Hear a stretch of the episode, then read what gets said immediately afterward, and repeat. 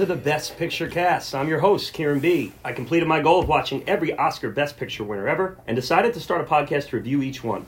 Each episode, myself and revolving co hosts will discuss, assess, and evaluate a different Best Picture winner with the goal to establish a ranking for the entire list. This is not a who should have won podcast.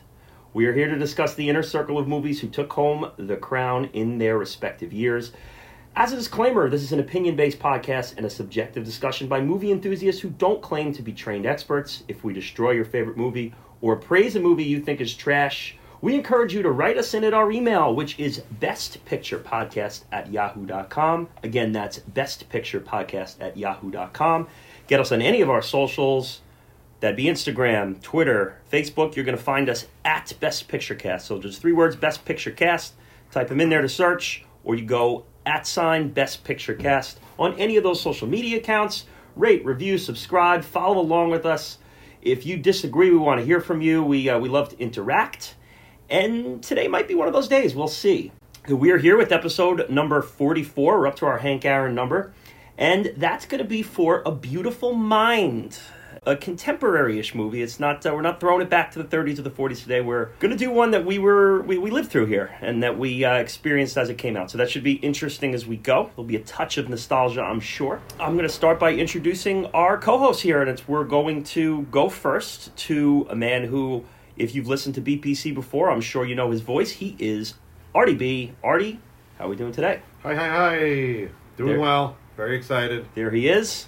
We're uh, out here in the RDB tundra here, all bundled up. yeah, if you can see us, we are bundled. Yes, it is that's right. cold. This is uh, is winter in the Northeast here. It's a it's a wintry movie, sort of. You know, it's it's there's some there's some cold moods to it. It's not quite The Shining or The Revenant or Doctor Zhivago, but it's it's it's a it's a northeaster. And the cold, crisp air makes for some real nice audio.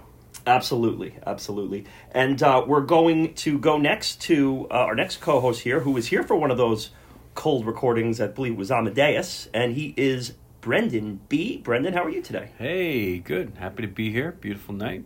Welcome Beautiful back. Yes, it's been a, it's been a little bit since uh, you were here. I think uh, Chariots of Fire was your last one. Chariots of Fire was the last one. Yeah, that was Yes. an interesting night. Another uh, uh, collegiate type movie there. Sure, you always tend to give me those. I'm not sure why. I guess so. Well, there aren't many of them. so.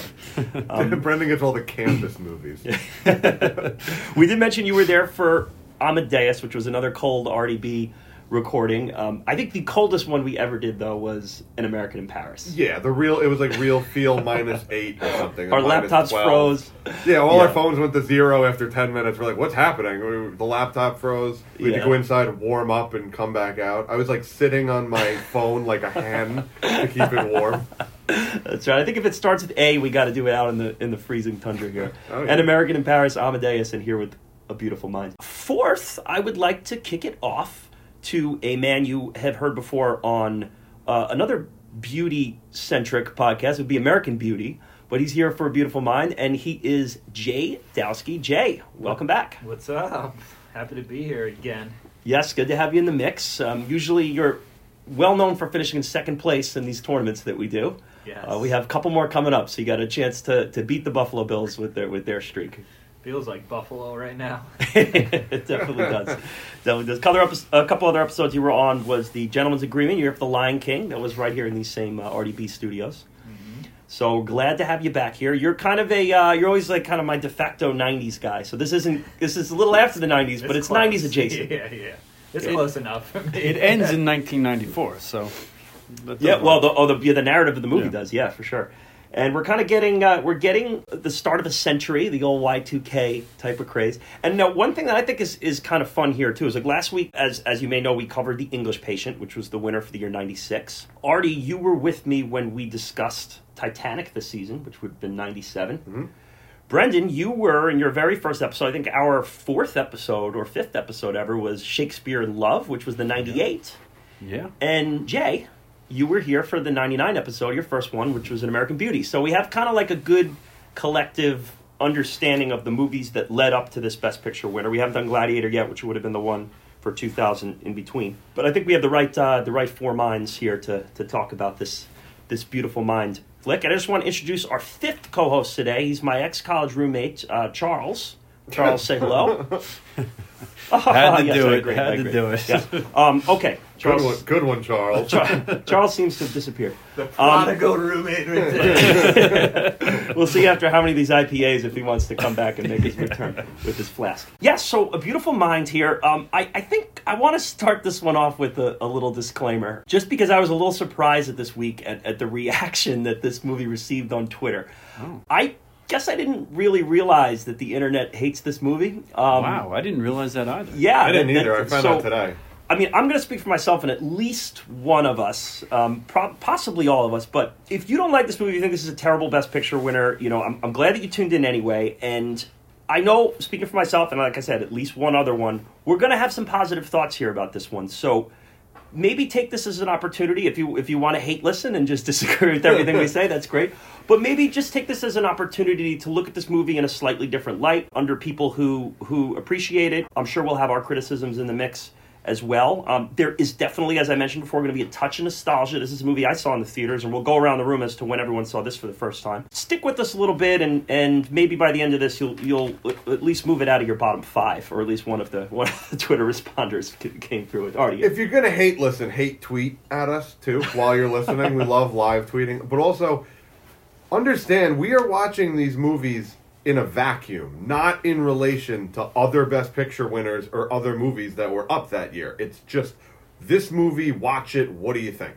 Yeah, well said, Artie. And as we say in the intro of every one of these, this is not a who should have won podcast. So all the Lord of the Rings people who are sharpening your swords and your spears, all you Christopher Nolanites who uh, who, who thought Memento should have been should have been awarded with nine Oscars, we're not we're not commenting on Nolan. We're not commenting on Lord of the Rings. We'll have our little Lord of the Rings blip at the end here, and there'll be a whole Lord of the Rings episode when we get to Return of the King. So you can you can get excited for that at that time. Not the right Lord of the Rings, though. Well, well, yes, yeah. I and, mean, those, that's and you're not, and those are valid movies to love. Yeah, Memento, right, yeah. Lord of Yeah. the Rings. Like I agree with you. Right. Yeah. And it also the thing like with us it helps is when we watched it today or yesterday. Like some people, like if I remember a movie and I think it sucks, if I watched it the next like tomorrow, I might have a different opinion on it. We have the opportunity to watch it like real recently, so any old feelings that you may have about it, you may just need a second watch, you know, or a third watch. and and this movie for me falls into that category. I, I really do think so. Um, so yeah. So let- let's let's start by going around and, and seeing when people saw this for the first time. Artie, we'll we'll start with you. What was your what was your first experience with? I saw it in theaters at the awkward age of 16, I believe I was. Um, I remember loving it. Yeah. Loved Russell Crowe at the time. I think I believe he was up three times in a row for this Gladiator and The. Insider, The Insider, yeah. right? Which is a good movie. Yeah, and had LA LA Confidential before that too. I don't know if he was nominated for it, but he was in the mix. So my initial reaction when I first saw this in theaters a while ago was I loved it. Jay, what was your first experience with Beautiful Mind? Also at, at the movie theaters with my dad, like around this time, I was going to see movies a lot, and my dad would take me. I saw uh, Crouching Tiger in '99ish. I saw American Beauty from '98 to 2001. I was seeing a lot of these like Best Picture nominees. I made it a point to go see all the Best Picture nominees. So this I saw in the movie theaters. Yeah, I thought it was awesome. Brendan, how about you? I don't remember specifics about seeing this in the movie theater. I did see it, and um, I remember my reaction initially was "Oh wow," and then as days went by, it didn't sit with me well. And Oh, I, really? um, Back- way back yeah. when, yeah. And I think I was, you know, freshman in high school. So Yeah. whatever age that is, I have no idea. Yeah, because I mean, I, I would have been a I would have been a senior, so you're probably Right. freshman, yeah. Yeah. Yeah, and I also saw it in the theaters. You got to remember too is when we talk about the the nostalgia factor of if you put yourself in the time, and it's it's it's interesting too though because on this podcast we talk about some movies that were that came out before our parents were born. You know, we go back to movies from the 40s, you know, 50s, 60s. We've you know we have a couple in the 20s that we're going to talk about. Before my grandma was born. So we do. We're guilty of this too, where we don't necessarily have our heads in, in what was going on at the time. And, and listen, sixty years from now, Beautiful Mind will still be a Best Picture winner. Someone may discuss it then at that time too. So you can't just put yourself in the time also. But when this movie came out, Gladiator was like the biggest thing, especially for my age and demographic. You know, already said, you know, you're 16, 17 years old. Gladiator's the year before that. So you know, we're sophomores juniors in high school, Gladiators out and winning Best Picture. So it's like the, it's a thing where like the Oscars are also reflecting what what people uh, uh, what the youth is watching too. and A Beautiful Mind comes out, and, and I'm sure there are people who are in their 20s today who are not necessarily conscious and around, and they'll look at A Beautiful Mind like, oh, here we go, it's just a, a, a biopic about a mathematician. Because in the last 10 years, we've been inundated with biopics. That wasn't a thing through the 90s. Like biopics weren't like overdone by studios, at least in that in that decade. Russell Crowe, They were beginning to be overdone. yeah, it was it That was, it would begin from there. But Right. Russell Crowe coming off a Gladiator and then playing a mathematician, which was kind of like a, a wild thing for everyone, and it got asses in seats. And we'll go over, you know, the box office numbers. Is that this movie did really well in theaters. Yeah. And I remember someone saying at the time, I've, I've never looked to verify this information, but Russell Crowe gained a lot of weight for this role, and you know he, he was a little bit more of a method actor um, Yeah. in certain roles. I wonder, what- wonder what role he's gaining all the weight for now. I was gonna say he probably took a role that needed him to gain weight. He's like, well, I just live my life. he stopped being a method actor when the, when the role required him to lose weight. Gladiator was his peak physical performance. This time around, Brendan, I'll just go to you first. We're just going to get our initial thoughts out before we, we do the official deep dive here. You said that things have changed a little bit from, from your first remembrance. Had you not seen this movie since it came out?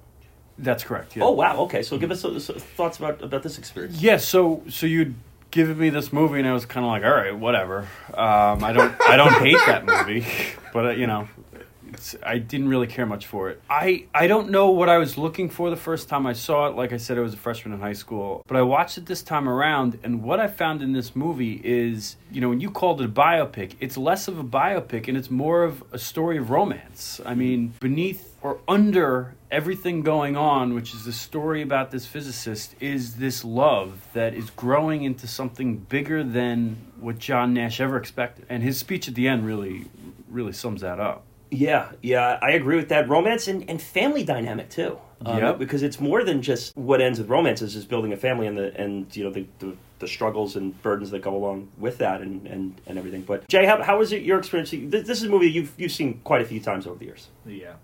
Uh, watching it again, re- you know, for this, I really just picked up more things. Picked up on more things because I read about the movie before I watched it, and then I watched it and watched it like having known a few things back, you know, behind the scenes or whatever, or whatever Ron Howard was trying to do, and so I watched it with like an examining eye, and I was impressed with some cool things that they decided to do. So. Yeah, Artie, how about you?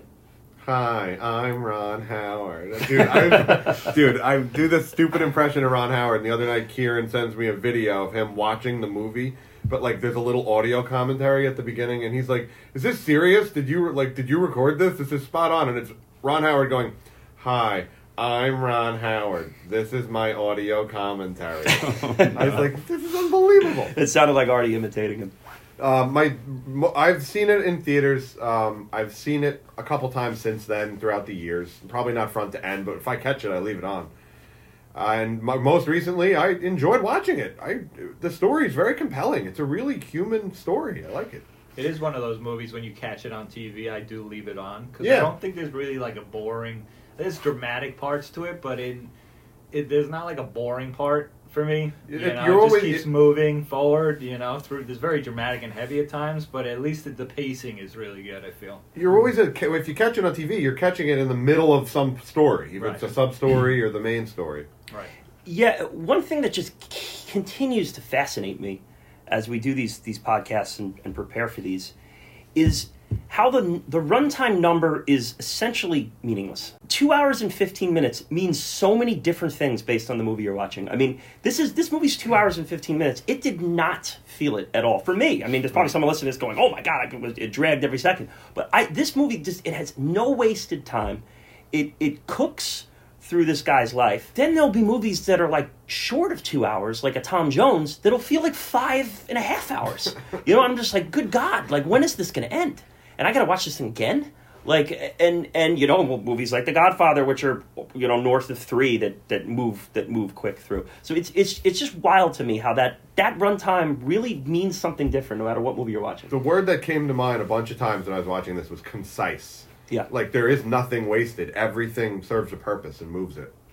Yeah, and I think there was a, a conscious effort in this one to get the runtime down because I think there was a, probably a version of this that was going to be probably closer to three hours, and there was that was never going to see the light of day. Ron Howard seems very very focused on the idea of getting this thing out. That's why in a couple of scenes you'll see like those montages with like him like walking around campus. Or those are those things that were probably going to be a little more fleshed out that they just kind of condensed into into it a little bit, made it a little more concise, as you said already. To Chris Sure, Galan's Lucy. point, hey, any movie you could shave 20 minutes off. Yeah. Chris, yeah. G, Chris G. Um, yeah, so my, my first viewing of this movie, as we said, was was in theaters, but I probably watched this about five or so years ago with my roommates, and one of them had never seen it, and one hadn't seen it in a while. So when I watched it, I was watching it very much in the eyes of someone who has never seen it before, with that big twist there in the middle. So this time was kind of like the first time I watched it, where like knowing absolutely everything that was going to happen, and, and didn't kind of look at it in any level of suspense, just straight up watched it as as a film and interesting thoughts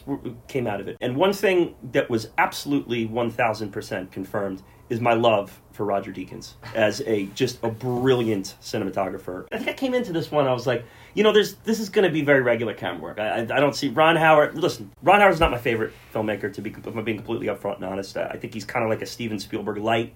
He's like the Pepsi to Steven Spielberg's Coca Cola.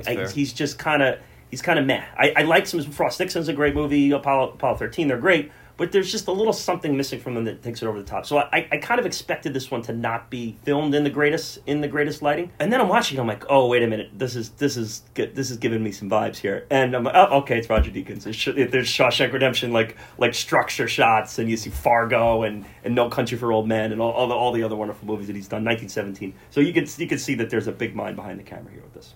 I disagree. Really? All right. Hmm. We have something to get into here. I love it. Oh boy, I was watching it and I, it was like I, I thought it was just textbook average vanilla camera work, and today actually like two hours ago I looked up. I'm like, who's the cinematographer of this? And I was like, oh my god, am I wrong? Like it's Roger Deakins, but I, I don't know. I think Ron Howard. Roger Deakins' style is he does what the director tells him. Mm. That's why he's able to work with all these different directors and do all these different kinds of movies. I just think Ron Howard kind of neutered him a little bit with this movie. Interesting. I did nothing about the camera work stood out to me. I wasn't overly impressed. The lighting was impressive. I'll give him that. He does that. But um, I don't know. I was not into the cinematography. One thing that, and I think this goes into sim- cinematography because it affects the overall image, is the style. And uh, too often you see 50s movies where this, they're just like the 50s and they throw it in your face. I thought it was toned down style. It was very natural 50s attire, which goes into the cin- cinematography and how everything's going to eventually yeah. look. Oh boy, we have some fun stuff to talk about here. I'm, I'm excited for this. The lights and the cameras and the action are starting already, so we got to get into the deep dive. But before we do the official deep dive here, we have to talk about what we're drinking here today. I'm going to kick it off for you, Jay. What do you have over there? What'd you bring to the occasion? Um, because it was going to be cold and I needed to warm up, I brought an IPA, the Brooklyn Winter IPA. Brooklyn Winter. That's a, a, a classic one here. A nice little local beer. Arthur, what do you have over there? This is my favorite beer of all time. Whoa. Hands down. Lagunitas Little Something Something. Hot takes already. If you haven't, on had, coming. if, if you haven't had it, go get it. It's awesome, Artie loves his uh, his Lagunitas for sure. The, the little something. and that's their best. Wow. Okay. Yeah, It's nice, seven uh, five. A nice juicy ABV there. I'm rolling with same ABV too, a seven point five. But uh, Brendan, what do you have over there? I went with the old classic American feel, you know. This movie put me in that feel. Oh, Grab the, there's a theme to this. grab the good old fashioned Budweiser, king I of beers. I Okay. I thought that was because those are the beers Nash Bridges would drink. Yeah. a can of beer there. I love it. also, I am wearing BPC merch. The- Yes, Yeah. Jay has the uh, has the what we know as the Warrior Poet. It's the Braveheart sweatshirt. Forest green. You look great. Forest green color, really, for the winter. That's an awesome sweatshirt. fantastic. You have a matching uh, beanie cap there too, a nice Yes. winter winter hat.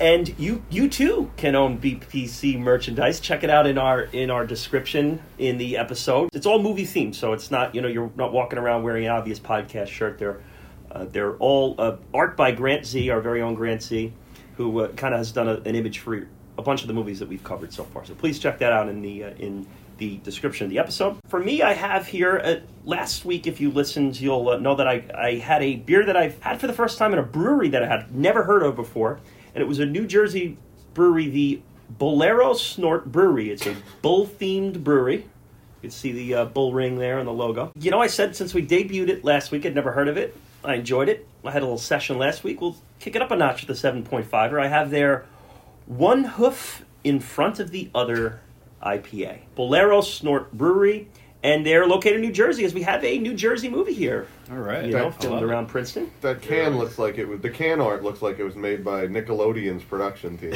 it does have a it does have a Nickelodeon look to it. Okay, I think it's time here. We're gonna do the old deep dive. Thaw out the old laptop. If you hear ice breaking, that's just us getting the laptop off the ground.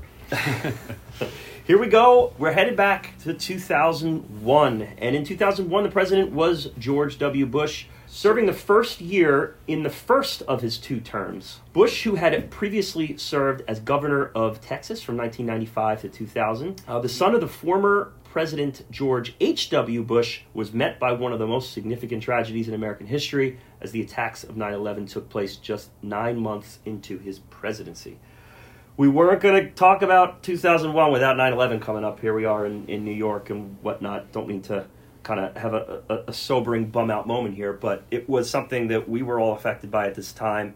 And i think if you're getting into the mentality of where people were in 2001 it's hard to not reference 9-11 already we were both seniors in, in Yeah. high school. I remember i was in second period cafeteria free. No, Kieran, do you remember what we did that day? Me and you left all of our scheduled classes, went to the library, and sat there with Mr. Malillo and just watched the TV. yeah after like, it went down yeah It was like two other students and us. Just we, we left class. No one was looking for us. No one cared that we left Yeah. class. Oh, it was chaos. It was, It was chaos. But when the announcement went down, I was in the cafeteria, and it was like you can't you, know, you can't really quite hear. And I don't know how, whatever whatever anyone else's cafeterias were like, but ours you can kind of vaguely hear it. A little, lot of chaos and un, uncertain things going on. Brendan, you were a freshman I was at, a at St. freshman. Dom's too, right? Uh, yeah, Yeah. at St. Dom's. Yeah, they did an, uh, an announcement over the loudspeaker. Do you remember what class you were in? I think it was history, and I remember one of the because it's our first week in high school. Yeah, It's- right. it's- September of your freshman year, right? It's like a it's like a big thing. One of the kids turns and goes, "Do they do this every day? They give news announcements over the loudspeaker." wow. You're yeah. Like, you're like, son, I think you're underestimating the, the, the severity of the news." magnitude. Yeah. yeah, but it was it was chaos though. Also, the scariest part of that day is every like five minutes or so, they would call a different kid to the, Yeah. Yeah, that made yeah. it really. and it was like, yeah. yeah, it was like, It Yeah. was it was a scary time. Jay, you were a, a junior or senior? Tenth grade. So You were in tenth grade, yeah. Same thing. Yeah, just in, Yeah. in class trying to trying to figure out what, what, what's going on. yeah. we can make some light of this with the Mike Piazza game that came right after that. Yeah, there that was, was, a like one of the best baseball slash life moments I think I've ever experienced. yeah. I think most of the players involved with that was a Braves Mets game. The Mets were very much out of it. The Braves were headed to the to the playoffs. But there's a rivalry. Yeah, so the, the Mets always play them hard. Yup, and it mm-hmm. was the first sporting event back, Yes. and it was held at Shea Stadium, which is it's you know no longer the building's no longer there. And uh, Mike Piazza hit the game-winning home run, and I, I think that a lot of the players who were involved in that game said it was one of their you know one of the greatest games they've ever been a part of. And it's it plays on TV around here often. It's it's crazy. It's, it's Mike Francesa's favorite moment of his life, basically. Really, yeah. He'll come up again in this. oh boy, uh, yeah, and and talking about 2001 baseball and the 2001 World Series, nice segue, Artie.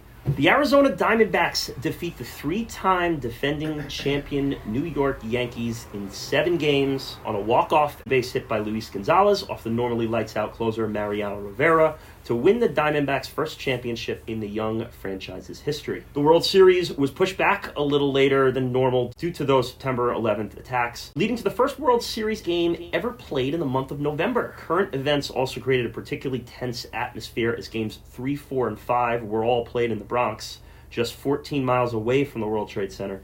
The Yankees pulled off three dramatic come from behind wins in those games with late inning home runs off D backs closer Byung-Hyun Kim. Derek Jeter would earn the nickname Mr. November with some game winning hits there. That Talk about games. Series. Yeah. Talk about games of just ridiculousness. Talk about games that are on TV all the time too. The Yes Network has those those Diamondbacks games playing all the time. Were Randy just- Johnson and Schilling on that team? They were, and they were the co MVPs of that series. Uh, that's Wow. that's Yeah. why they. I was going to ask that too. I was just thinking how ridiculous that Yankees team was for four years. But it's so unfair. Five years, you know. yeah, I mean they were Well, they were three the in a row, lose the four in a row by one pitch, Unreal. wild, and they were Unreal. they were three outs away from winning their fourth World Series in a row in five and six years, which is so Crazy. so crazy. Yeah. Uh, that would be their last kind of little stint there. Things would things would they wouldn't win again until And did 2009. After those dramatic games in New York, the Snakes bit back. However, when the series returned to the desert, winning games six and seven behind the arms of co MVPs Curt Schilling and the big unit Randy Johnson, as already alluded to there. Johnson was the winning pitcher in games two, six, and seven. So he was the winning pitcher in games six and seven, which Pitched is an relief odd in thing. six. Yes, uh, in seven. So he started in six. Oh, right, right. And came out out of the bullpen in, in game seven. The home team won every game in the series, as Jace, you're saying, is just wild stuff. Uh, that had happened only twice before, and both times by the Minnesota Twins in 87 and 91. Wow. The 2001 World Series featured the first time the Fall Classic was played in the Mountain Time Zone and was the first professional sports championship for the great state of Arizona. The Diamondbacks became the newest MLB franchise to win a championship, winning the crown in the fourth season of existence. HBO made a documentary on the dramatic series titled Nine Innings from Ground Zero. I mean, the Rays were uh, inaugural at the same time, right? Yes, they came in with the Rays, yeah. And the Marlins were they were probably like in their fifth year, so they, they won pretty pretty quickly too. Jay Bell scored on that winning run. Ex Pirate Jay Bell. Jay Bell, the Pirate. Yeah, I had, wow, his, I that's had a lot of his baseball cards. Always disappointed to get a Jay Bell baseball card. it was a lot of doubles, a lot of J like eight Bell. cents. I love Jay. Diamondbacks managed by Bob Brenly. Hall of Famers who participated in the series include for the D-backs, the aforementioned Randy Johnson. For the Yankees, Derek Jeter, Mike Mussina, Mariano Rivera, and manager Joe Torre. I'll drink to that. The Billboard number one song of 2001. It is "Hanging by a Moment" by the incredible No. Lifehouse. No! Hanging by a Wow. moment Stop, here stop, stop, with stop. you. We know it. Hanging by a moment by Lifehouse. As now, you hang from your ceiling, right? this comes with a, a bit of a caveat here because Hanging by a Moment was never actually number one throughout the course. It was the Billboard year-end number one. Oh, but it's an accumulator? It cemented at two. You know, so it was on. It was in the top ten more than any other song. It never made it to one. It was so always if you, something better. if you ask me what the actual number one was, I would I would kind of defer to the number two, which was "Fallen" by Alicia Keys. So that one had actually reached the number one spot and was a two. So I think, that, in my opinion, that's kind of more the number one song. of- Between those of two that. songs, one is a classic and one is forgotten. I, I don't see a ton of people talking about Lifehouse these days. Personally, I, I may be you know, I may be a little off. I don't know. They're due for a comeback. Well, Uh, they have those other hits, such as They do have one other hit. And- you know, the, you and- and me and other people, and I don't know. no, that's a song. That's not a hit. Ah, that was a. Uh, might have been a What's the title of it? They did release a full album. You and me and all the people. I don't, I don't know. Fallen by Alicia Keys won three Grammy Awards in 2002, including Song of the Year, Best R&B Song, and Best Female R&B Vocal Performance. So that kind of How many? How many did Lifehouse win? Uh, they probably won like New Artist or, or M- alt, MTV alt rock Movie Band of the Year, Grunge Wannabe Song of the Year. This is what the new kids are listening to. I did actually really like that song. You did? personally. Yeah, Hanging by a Moment. That was a good one. I didn't Explains a lot about the current situation of our musical tastes. I Okay. should have known then. Other. so I think he's finding a way to rip on me for being a country music fan. Other Billboard top hits of that year include "Drops of Jupiter" by Train, Ah, That's a good song. "Let Me Blow Your that's not a Mind" by Eve and Gwen Stefani, That's a good song. "Thank You" by Dido, which is also known uh, is also known Stan. from the uh, yeah the chorus of Eminem's "Stan." Now we know why It's a good Lifehouse was number one. That's twice That that uh, twice that Stan comes. Twice in a row, Stan. That comes up. Eve song is better than "Hanging by a Moment." The Eve song's good. When you and said uh, Eve, I thought you meant Eve Six. I forgot there was also an That's Eve. the Ginger Band. also "Ride with Me" by Nelly, former minor leaguer. that is a sick Uh, song. yeah, that's a good tune. That's a good tune. And one last one I got to throw out there because this song got as high as number five in the Billboard charts and was the year-end number fourteen song of the year. Staind. It's been a while. Great song. Staind was number five on the pop Billboard charts and the 14 end of the year. It's was alarming. all over the radio. I remember that. What a time to be alive. They were probably like But bi- mind blown. Like, what the hell's going on? I saw Staind open for Korn at the Nassau Coliseum. And if you would have told me that they would have a number five Billboard hit song, I don't think I would that have known speaks. what to That process. speaks to the state of the mental health of teens in 2001. well, now the guy Aaron Lewis? Aaron Lewis Lewis, yeah. is big now he on has the an country accent scene. and he does country. Yeah. Big on the country scene. Okay, the best picture winner for 2001 was A Beautiful Mind, directed by Ron Howard, produced by Ron Howard and Brian Grazer. The adapted screenplay was by Akiva Goldsman. It was based on a book, A Beautiful Mind, by Sylvia Nasar, on the life of John Forbes Nash. Music by James Horner, who we also discuss in the Braveheart and Titanic episodes. Cinematography by Roger Deakins, who we discussed in the Shawshank episode, and we'll discuss again in the No Country for Old Men episode. Film editing by Dan Hanley and Mike Hill, who were frequent collaborators with Howard. They were also nominated for Frost Nixon and Cinderella Man, and they won for film editing for Apollo 13. Costume design by Rita Ryack. Beautiful Mind is starring Russell Crowe, Jennifer Connelly, Ed Harris, Paul Bettany, Adam Goldberg, Anthony Rapp, Judd Hirsch, and Christopher Plummer, pod favorite. Nominated for eight Oscars, was the winner of four, including Best Picture, Best Director Ron Howard, Best Supporting Actress Jennifer Connelly, Best Adapted Screenplay Akiva Goldsman. Also nominated for, but did not win, Best Actor Russell Crowe, Best Film Editing, Best Score James Horner, and Best Makeup. We got a makeup nominee in the mix. So, Beautiful Mind, guys, as we said, quite the hit in the box offices. It was, it was budgeted at $58 million. It grossed 170 million domestic, over 313 million worldwide. It's a And good it- ROI. yeah, it did reach number one on its 29th day, despite being released the same weekend as Lord of the Rings. So it beat Lord of the Rings in the box office at least one week, which is a, that's definitely an accomplishment. Those movies were pretty popular. Now, I do want to say, just for all the hate that this got on Twitter, it is on the IMDb top 250 at number 149. So it's not like this has gone completely forgotten. So the, there's a lot of people who call it dated, I think, or, or, or forgotten. 149 on the IMDb. That's ahead of Raging Bull, which is 151. Ahead of Chinatown, which is 152. Ahead of No Country for Old Men, which is 156. Yeah, but that just discredits this list. Of course, and we've discussed this here Yeah. a bunch of times leading in. But the list is also comprised by the same people that are calling the movie irrelevant. So, I mean, we, we know the flaws of the IMDb list here, but I don't think, you know, there's plenty of movies we've discussed that are nowhere near this list. So it, it is something to think about. I don't know. I- You know, I, I'm not gonna I'm not gonna hate on anyone's opinion, but I just think that there's some real tough subjects here that are dealt with in the movie. And honestly, rewatching this, I, I might have if I didn't have to finish, I might have stopped not because I didn't like it, but because it was it was shaking me up that the whole middle section. I really break this movie up into three different parts, and that whole second part where he's in absolute turmoil uh, is tough to get through because it's so painful. I mean, it's painful for him. It's painful for his wife. I mean, even for his colleagues around him. I mean, everyone is just in this turmoil. I would just ask people to maybe to maybe re, you know, if you don't like it, you don't like it, but maybe reassess your opinion to the extent that maybe it's just hitting buttons that you know are uncomfortable to to you know have have hit. That's a good point. It's tough issues to deal with. You know, it might hit home for some people who just shut it off or, you know, know someone like that and then they can't really get through it. Right.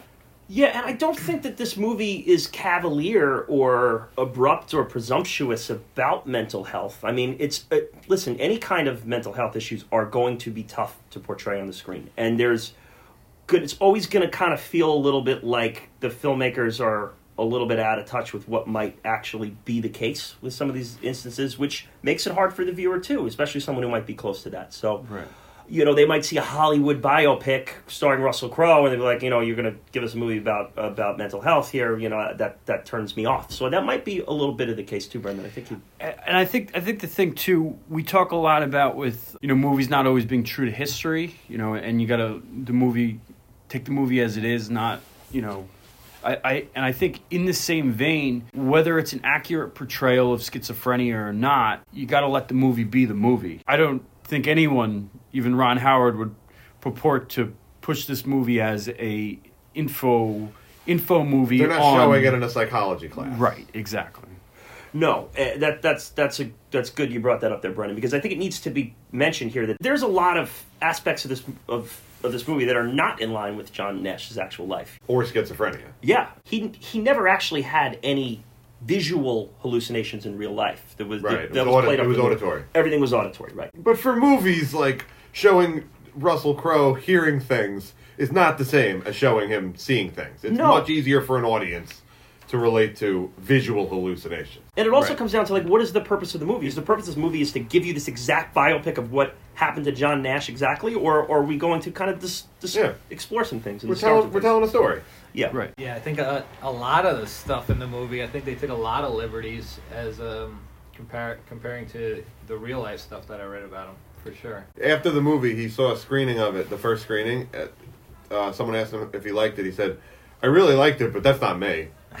Yeah, Right. Yeah. I I have a quote here from Ron Howard in, in regard to, to This some is of that. My this is my quote. This is my quote. I won't say it in the Ron Howard voice, but it was always our goal to try and present schizophrenia in a personal way so that the delusional characters are symbols or manifestations. It's all a bit more allegorical. It's not a pure case study. It's not a clinical presentation. Yeah, That's per- very key to remember here. Perfectly Yeah. said. Yeah. He's not making it for psychology classes. He's making it for an audience. Right, Right. and that's what I was trying to get at. Yeah. You can't look at it through that light because it's That's Ron not his Howard's admitting it's right. inaccurate. Yeah, and I think one of the other criticisms this movie get to is like it, it didn't explore any of his bisexuality. I heard that was all based on fake reports in the late 70s that were trying to discredit him.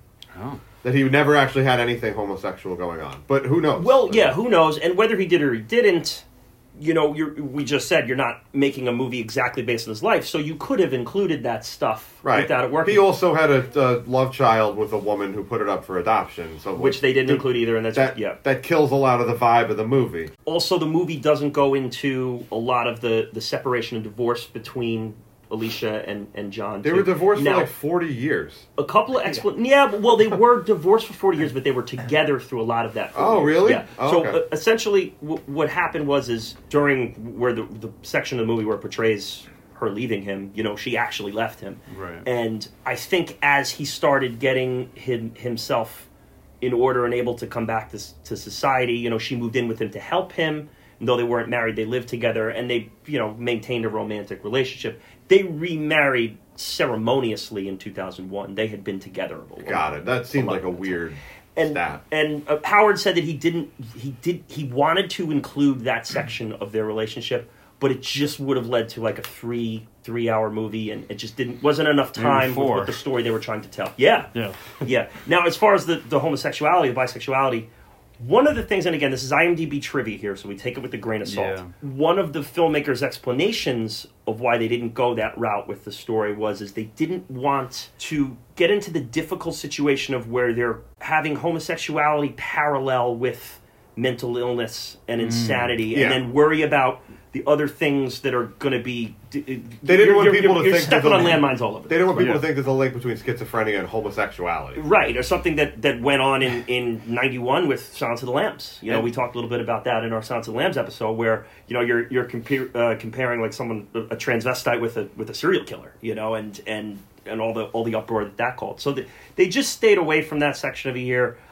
I, The I- same thing with like uh, they said from 1970 he didn't take meds anymore, but in the movie she, he keeps taking meds, taking meds, and they said um, I think Gold, uh, Akiva Goldsman said that he didn't want to like kind of endorse that you should t- go off your meds. If, you know, you have schizophrenia. You know, Right, and yeah. they were So like, we, we had to go that route. instead Smart. of- yeah. Yeah, I mean they did. I actually looked for that because I, I that was how I remembered is that they were. It was like against, or it was an anti endorsement of of medication, Yeah. and they actually do it cleverly. He stops. He stops initially in the '60s, or, or early '70s, whatever it was, and then later on there's a scene where he says, you know, I I do the modern.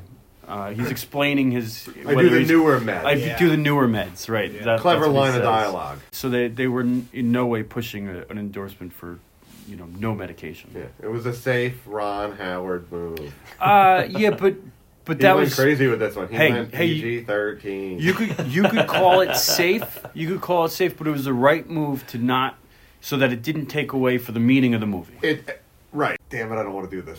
It's very vanilla of Ron Howard because, like, an artist would be like, "I'm doing what I want to do." Ron Howard's like, "Mm, you know what? Let's make everyone happy. he's he's very he's very involved and concerned with like case studies and and how Yeah, uh, uh, uh, you know, people respond Screen test, screen testing and yep. he'll Oh, change yeah. things based on that. Right, Yeah. but you could call him vanilla, but that is not an easy movie to sit through. I mean, that, as I said before, it hits buttons. Yeah, so it's- Brendan, you're talking about the, the two halves. It's funny. The second half brought me in. I was the first half. I was like, I, I was watching. and I'm like, mm, you know, I'm this. I might not. I might have be looking back with rose-colored glasses on this movie. This movie might not be what I thought it was. Then when you get the twist and the reveal, then I was like, I was like, oh wow, you know, now we're getting really interesting here. And now the the mood has changed, and they're there's they're giving you a lot more to think about here. And so I so while, while that was kind of uh, on on the tougher end for you, Brendan, I think I was really starting to get mentally stimulated here by this this section of it. I completely agree. I thought the beginning part was like the very opening specifically. I was like, all right, this is not quite what I remember. This is kind of cheesy. Yeah, Got stronger as it went. yeah, yeah. Um, Jay, I want to ask you this one. They Do filmed it chronologically. Yes, yeah. well, I guess we should have mentioned that one. This this Like entire 90% is- film was taken. yeah. So he aged as Then they he screen aged tested it, emotionally. and Ron Howard's like, "Wait a minute, we need 10 percent new new footage." Jay, I want to ask you this: Do you think that this movie was influenced at all by a movie that we mentioned briefly in our 1999 episode, A Sixth Sense? Do you think that the twist and the phenomenon of the Si- the Sixth Sense played into the, the twist of this one? Um, no. No, you don't think so? no. Um, it's an interesting point. I, didn't I- I did- I, I do find how fa- how fascinating it is that they took such a liberty.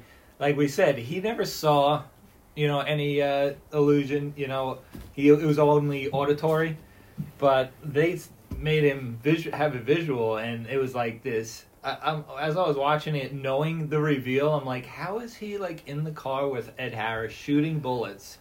In a chase scene and like breaking windows. I'm like, if this isn't real, what's he doing right now? Like, is he just sitting somewhere, like Yeah. imagining it? Convulsing, I'm yeah. like- who knows? That's, Yeah. the nit- that's you're right. That's a good point. Yeah, So we have was our like- whole and, and then when I read that it, that never happened in real life, I'm like, man, they took a leap with this, and I don't have a problem with it. They but and they like and they're into it, It really sells. but it's the- definitely not close to the real story. Well, what I liked about that is that they didn't bother to try to explain it. Is that they just they right, right they took the leap and they just went with it. I think lesser mo- movies would have tried to give some explanation of what he was doing. They do a flashback or something, and him just like convulsing and like Yeah, that's a good somewhere. point. That's a really good point, Brendan. I, I, I do agree with that. You you could over over explain that and kind of neuter what what you had done earlier. right. Also, what I think that does is it, do- it the way he doesn't know reality from not that movie. This movie like plays with you where you don't know is he really hallucinating right now? Is Doctor Rosen really a German spy, uh, Russian spy? And like you don't know is he crazy? Is he not? Like they he, Ron Howard does a good job at like keeping you guessing. Like John Nash doesn't know either. I'll give Ron Howard credit for a clever trick he does here. So he pays homage to the fact that it was only auditory hallucinations that John Nash was having. Having, he starts off every visual hallucination originally with an auditory signal. So like when before you see Parcher, he jingles his keys, and then it's like, and then you see Parcher. When you first meet Charles, you hear the door open and a bunch of like clatter. And then with Marcy, when you first meet Marcy, she asks a question before the camera looks up and you see her. Yeah, you hear so him giggle. He all yeah he giggle right. So he always does something auditory before he shows you the hallucination. In Alright. addition to that, too, is he also uses the point of view camera before before showing them together on screen. So the first you you hear the audio, then it's the POV, and then they'll be introduced into his world, and then you'll see the two of them on camera together. So, and he does a ton of playing with POVs, and this is uh, Deakins is one of one of the tricks he's using too, where we're seeing the world through Nash's eyes and you get a feel for where Paul Bettany's there or where Marcy's there, and then they'll do some some cuts where you're looking at him as in a third person, and you know Bettany won't be there. Like boom, boom, like snap. And it's, it's something if you know the movie and you know the twist, you can kind of pick up on those little things. And one of the cool, fun little camera things they do too is when he's on the medication, there's no POV shots. So the POV shots only come back again when he stops taking the medication and, and starts to unravel, and then that's when they see you know, Ed Harris in the woods and and all that stuff. So there's some, some fun camera work there. It's thoughtful. Another thing that I really liked with the camera work too is is is that they're they're showing the different sections of the movie in different lighting. So the the very beginning is in this really kind of nostalgic, kind of Polaroid esque view. You get too much light in the in the in the shot, like it's almost yeah, this imperfect. kind of like glossy, Yeah. kind of uh, you know Less old timey. Yes, he's trying to throw you back to Brendan, as you said, as was taking place in the fifties or where you know as we- Right. we're throwing it back. The scenes where he's romantically courting Jennifer Connelly, filmed in a very sexy. You know the the Right. reds are really popping. The light is is shining on her face, but everything else is very shadowy. By the river, everything's very colorful The Ed Harris scenes are filmed in a very noir style. Now we're kind of getting into that old kind of like spy like look. When we get to him on the medication, everything is in that kind of dull light. And then when he stops and we go back to Ed Harris, then it gets noirish again. And it, so they're, they're, they're really they're using different camera lenses throughout this whole thing to kind of create mood. Mix that with James Horner's very serene score, and you get some interesting interesting moods in this one. Well, that's why I think like this is the like the big four five category ultimate best picture winner. Like um, the score, I think James Horner's score is incredible. The directing, the acting, the editing, the screenplay. This like is like a, one of those American Beauty type movies where I think everybody came to like brought their A game to make this one movie. I completely agree. I think the score is awesome. Awesome. I, I think they could have included Lifehouse in the soundtrack. yeah, that, that. Jay, you brought up that scene, which is not one of my favorite scenes in the movie. The the action scene with the, the car chase. Into the river. yeah, listen to the music in that scene. It's not. It's so Action music. It's no, it's it's, almost like descending into madness. It's sad. It's slow, sad piano. It's like what like what and it- action scene is I scored that way? Re, on the second watch this afternoon, I was like, "Why does this work? Why does this work?" And I'm like, "It's the music. The music Mm. somehow works." Jay, you mentioned this here with with what is going on right now. Like he's in this car chase, but where is he? So I think that is a question that they were probably asked quite a bit there with this, and and knowing that he didn't actually hallucinate visually, you know, you kind of wonder what's going on there with that because it does seem very Hollywood. And even the scenes where they're it, where he Ed Harris first brings him into that into that secret office, and there's like all these bells and whistles. It looks like Frankenstein's laboratory, and there's always like, like wacky inventions and stuff going on. He gets the the probe stuck in his in his arm. Mm-hmm. So they did a lot of authentic research on, on schizophrenia and how, how different people react to this stuff. So while they weren't experiences that Nash had himself, there were there was a lot of firsthand accounts of what things went. And the screenwriter's explanation of that is is that the the physical body could be anywhere, It could be in a phone booth, could be sitting on a chair, but the mind is just in another place, almost in like a, a matrix type of way, where you know the body's just sitting there, but the mind is completely in another planet. I think it is a little over the top myself with that that car chase scene. It just seems a little bit it, it, within the world of this movie. We meant I mentioned Sixth Sense a little earlier. I think Sixth Sense does a better job of covering its tracks, where you kind of go back and you can see the clues and you can see the little things. Where this is just this took a couple liberties and kind of took advantage of the audience a little bit with car chases and gunshots and cars going into into the ocean and um, it, it was a little much for me there with that. But also, like we said, they don't apologize for it or like they don't go back and try to explain it. Yeah. You know, like let's just go. To your point about everyone coming together and doing a great job on this movie, I think that's why this movie is one of those rare movies that has a twist but is also rewatchable. A lot of movies with twists, like after a watch or two, you're like, all right, I got it. I'm not going to watch this anymore. Even Sixth Sense, like I'm not leaving that on. I leave this on. Uh, there's something I think it's because of the craftsmanship. You're right. the craftsmanship and the movie is not the twist. The movie Right, is the romance. Right. That's true. you know, and The and, twist is a sub story. and the tale of the hero finally coming to his end, not not down the path that he thought he would lead. Yeah, and and Kieran, you mentioned the scene of Parcher bringing uh, Nash into the the code room. This is where we have our Mike Francesa moment. Okay. He's like, but uh, th- 31, 65, 84, 25, 95. Uh, uh, these are these are coordinates. I need a map. Mons, get me a map. Mons, a map. The uh, RBI totals For- of the late nineties. 45, 81. Uh, we got Bangor, Maine. Those uh, final scores of the Sweet Sixteen of the uh, 2002 March Madness. Uh, 02, 31, 13, 45. Alcorn State upset Duke. Uh, Coach K, tough, very, very disappointing performance from Coach K. Alcorn State's a good team. They're a good team. Mons, I you see, like that, you I see like that game? I, ha- I picked that game. I picked them to win it. Al- Alcorn, Alcorn State. Alcorn State. Brendan, you you you had a you kind of had a little reaction to the Sixth Sense comparison there. What did what did you did you think with the twist? Yeah, the Sixth Sense. I the movie's the twist. So once you know it, it's may, maybe fun to go back and watch it another time to be like, oh yeah, this and that. Oh, and he's just responding to that. But then you do it a third time, and it's, it's and you like- got it. Yeah. Yeah, it's like I, I don't need to watch this ever again. Right. and this is, it's, to Jay's point, the craftsmanship probably is what it is that is so rewatchable about this. By the end of this, you're going to make me love the cinematography. It's so annoying. You already made good points about the different fucking styles. So annoying. I mean, Roger Deakins is not a. He's no clown. I know, and I might have just missed something with this. Yeah, one. no, and and it's I do just- feel Ron Howard's slithery vanilla tentacles all over it. but- Yeah, like, uh, playing it up. it's funny. I always want to hate Ron Howard, and then I watch one of his He's, movies. he's ba- I know. You He's know? a Well, he's great. very- this is the he's a issue. very good he's a, director. He's he's a very, he's a he's great- a good he's a director. slithery tentacles. I know. slithery vanilla tentacle. No, he's a great storyteller, but he has no style. What a double entendre. He's like a styleless director. I mean, Yeah. it's like here's my story.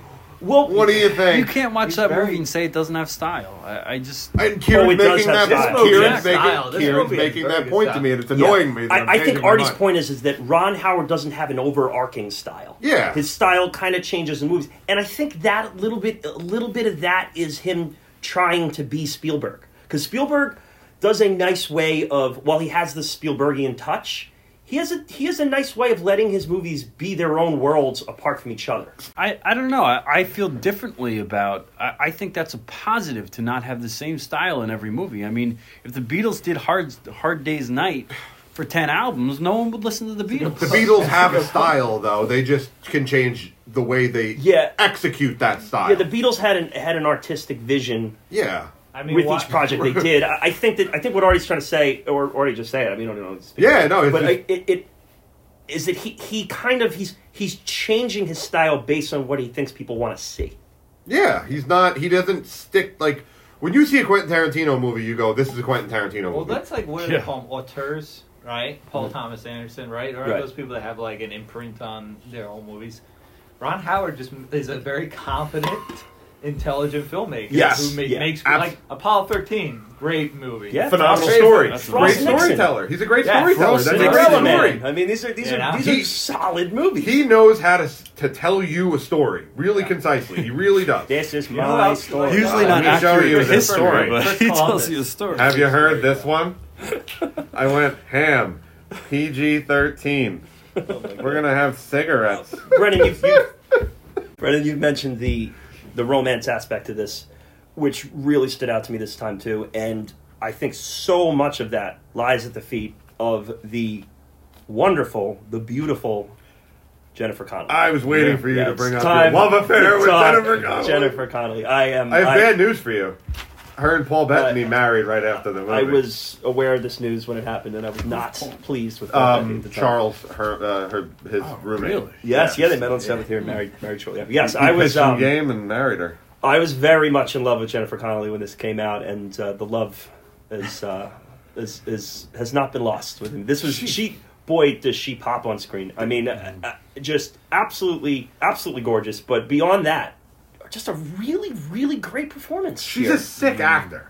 You could argue She's- that she makes the best performance in the movie. That bathroom scene with the cup of water, like, is heart wrenching. The first take, by the way, yeah. the Oh, first yeah? take. Yep. That Reminds me of Leo in the trailer. like- and it like echoes a little bit as she's doing it. You're just Mhm. like, And yeah, and she- no, like they're not happy. one of those shots too that could so easily be over the top and, and eye rolling, and Yeah. it, it works within the tension of the movie. You you, you, you get her Dark, frustration. the lighting.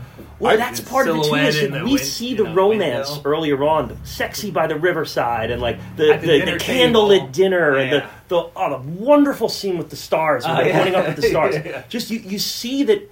Though this guy is very troubled and, and just uh, uh, very isolated from the world and, and trapped in his mind, the, the romance comes out between these two and, and it, it pops on screen. And then to see them in that dark room where he's, you know, he's impotent because of the, the medication and she's just, she's overwhelmed by everything and everything just comes out at that point. I, I think that's just another example of, of a camera telling the story. Just, yeah. just, just great stuff. And, My- and yeah. My first watch in theaters, the main thing that stood out to me was the romance. Like I remember that last speech from the first watch. It's that was Yeah. the most powerful part of the movie.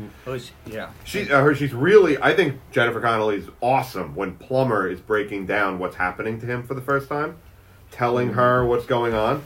Her reaction, her facial reactions are so real, and I'm just imagining like a guy walking backwards with the camera in front of her, having, and she has to emote so so complexly, and she does. She re- she might be the best performance of this. What's super important about that scene too, Artie, is this is the first time in the movie where we don't have John Nash on camera.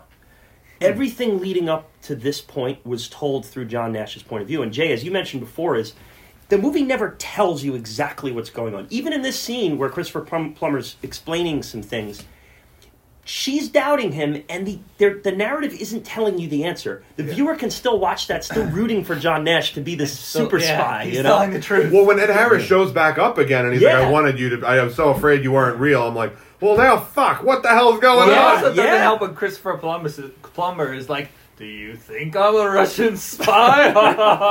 He's like Could lying. He's like lying Me? won't do you any good. Yeah, right? Like he's a very like fought the Nazis in the sound of music.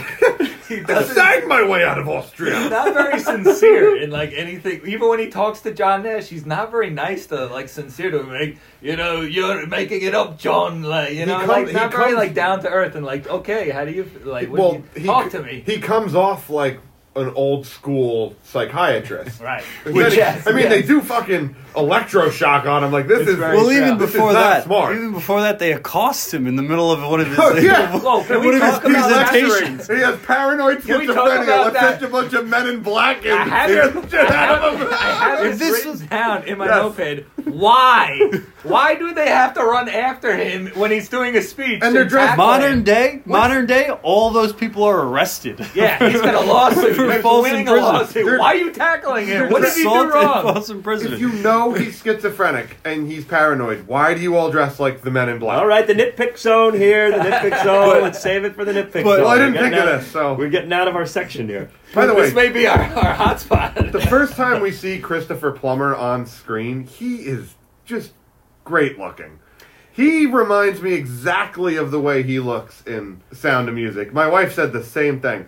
He's just Absolutely oozing wonderful. sex. He's He is so great. very sharp looking man. Uh, just I had I had no recollection Me or- neither. Or, knowledge that he was in this movie. Me neither. And when he came on screen, I was like, oh my god, it's Christopher Plummer. Dude, me too. Yeah, it's awesome. Uh, he has one of the most not not my favorite line, uh, but one of the most important lines of the movie. I don't know if it was anyone else's, but he he sums up what what Nash is going through at a point, and he essentially says, "Imagine everything, all your closest relationships, and and in your and your most dear moments, you woke up and realized not that the people in your life died, or that they or you can't remember these moments."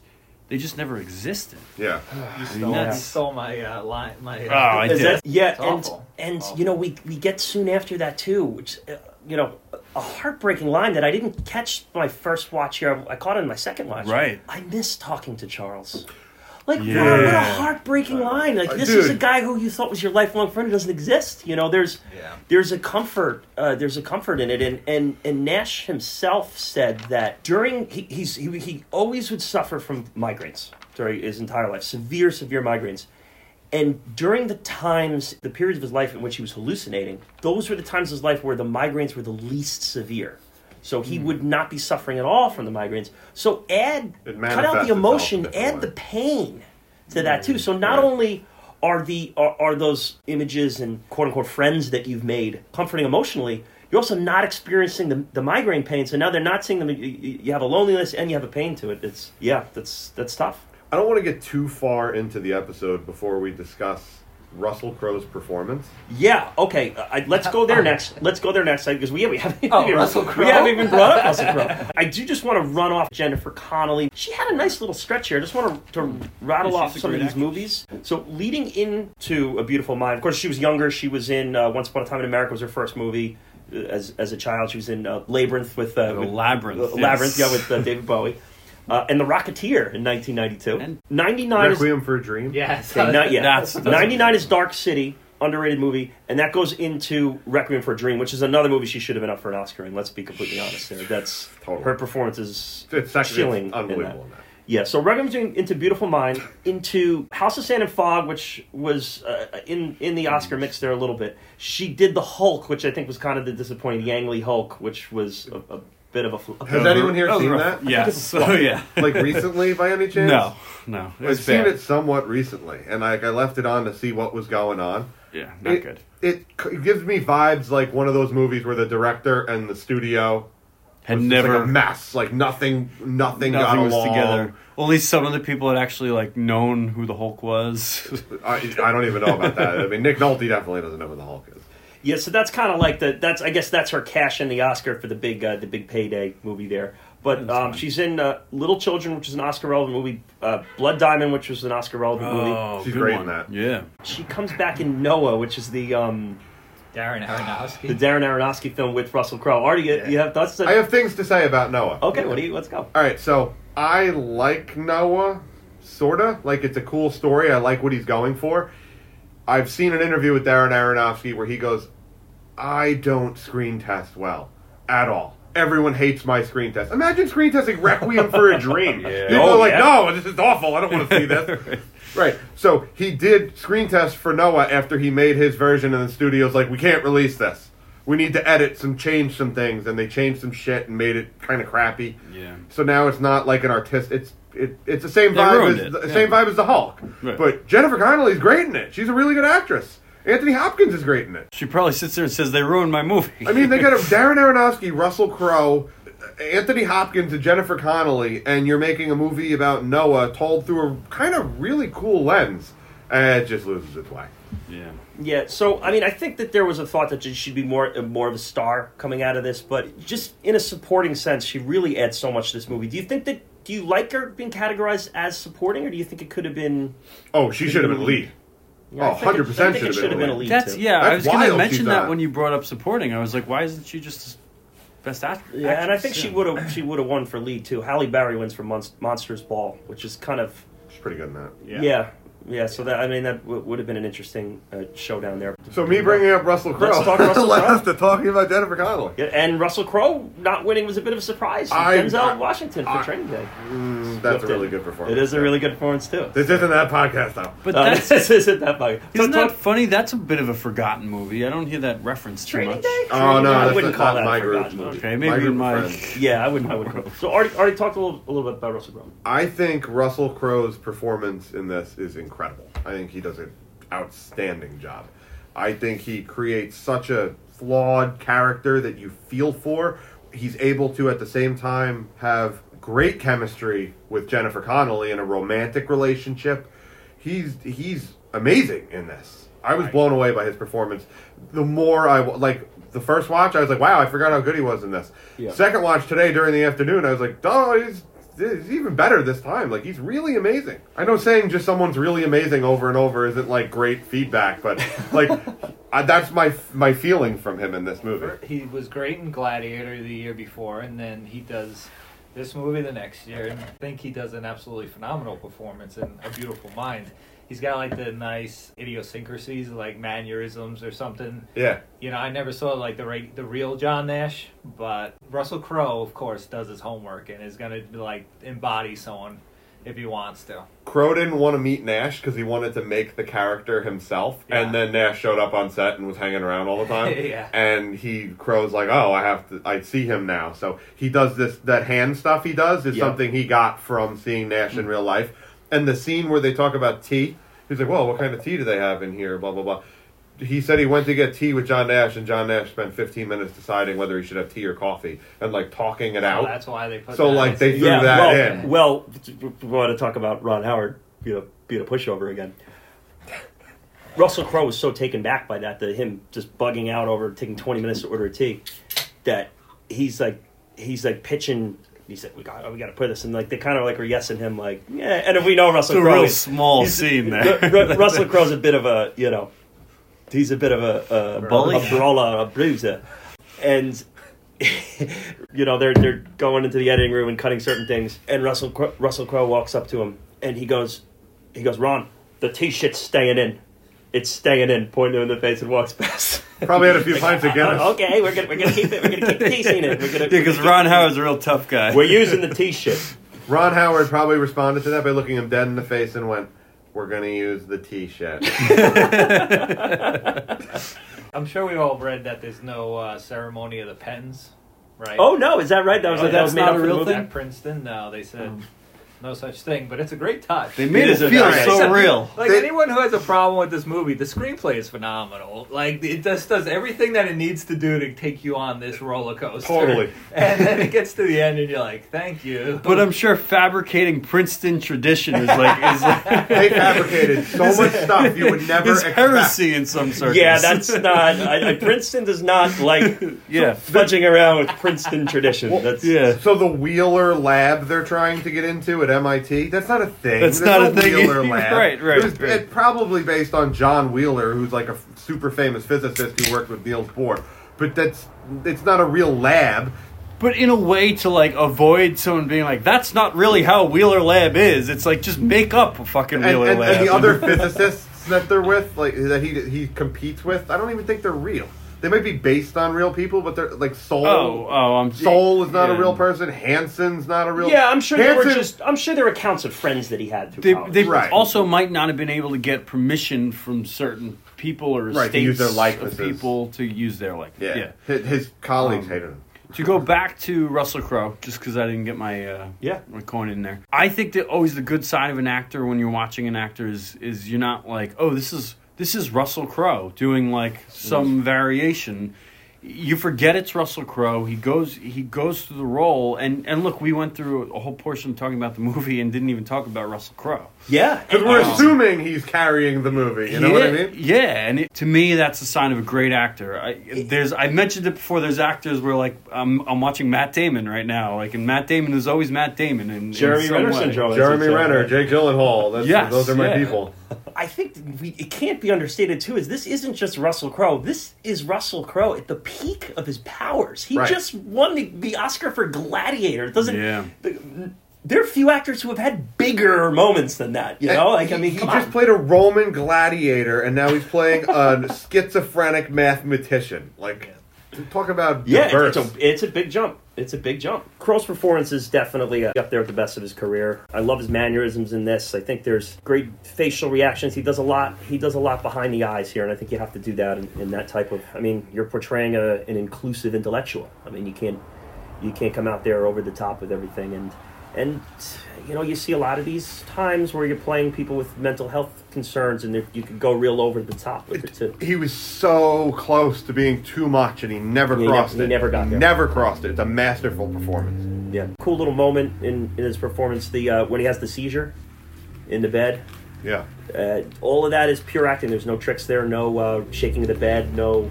I don't think that's a seizure. That's that's electroshock therapy. Yes. Oh. yeah. But well, he's, he's having a seizure in reaction to that. But it's uh, Which yeah, being that's- electrocuted. But that's all him actually acting that out and shaking. it. Oh, they're wow, not, they're really? Not, they're not good. shaking the bed. They're not. But yeah, there's no no little parlor tricks there. With that. But my favorite little nuances of his, his performance. I don't know if these were improv or not, but so there's a scene where he's sitting on the pad on the porch of his house, and Sol comes to visit, and he's like, Yeah. "Hey, oh, watch your watch your seat. Don't sit on Harvey." And he's like, "Oh, uh," he's like, I'm, "I'm just kidding." He's like, "What's the point of being crazy if you can't have fun with it?" He's so genuine in that scene. It seems like he made it up, like he improved it. And if he didn't, then Yeah. it's even better. It's an important scene for the character too, because up until this time we had we had a character, John Nash, who couldn't take any social cues for anything.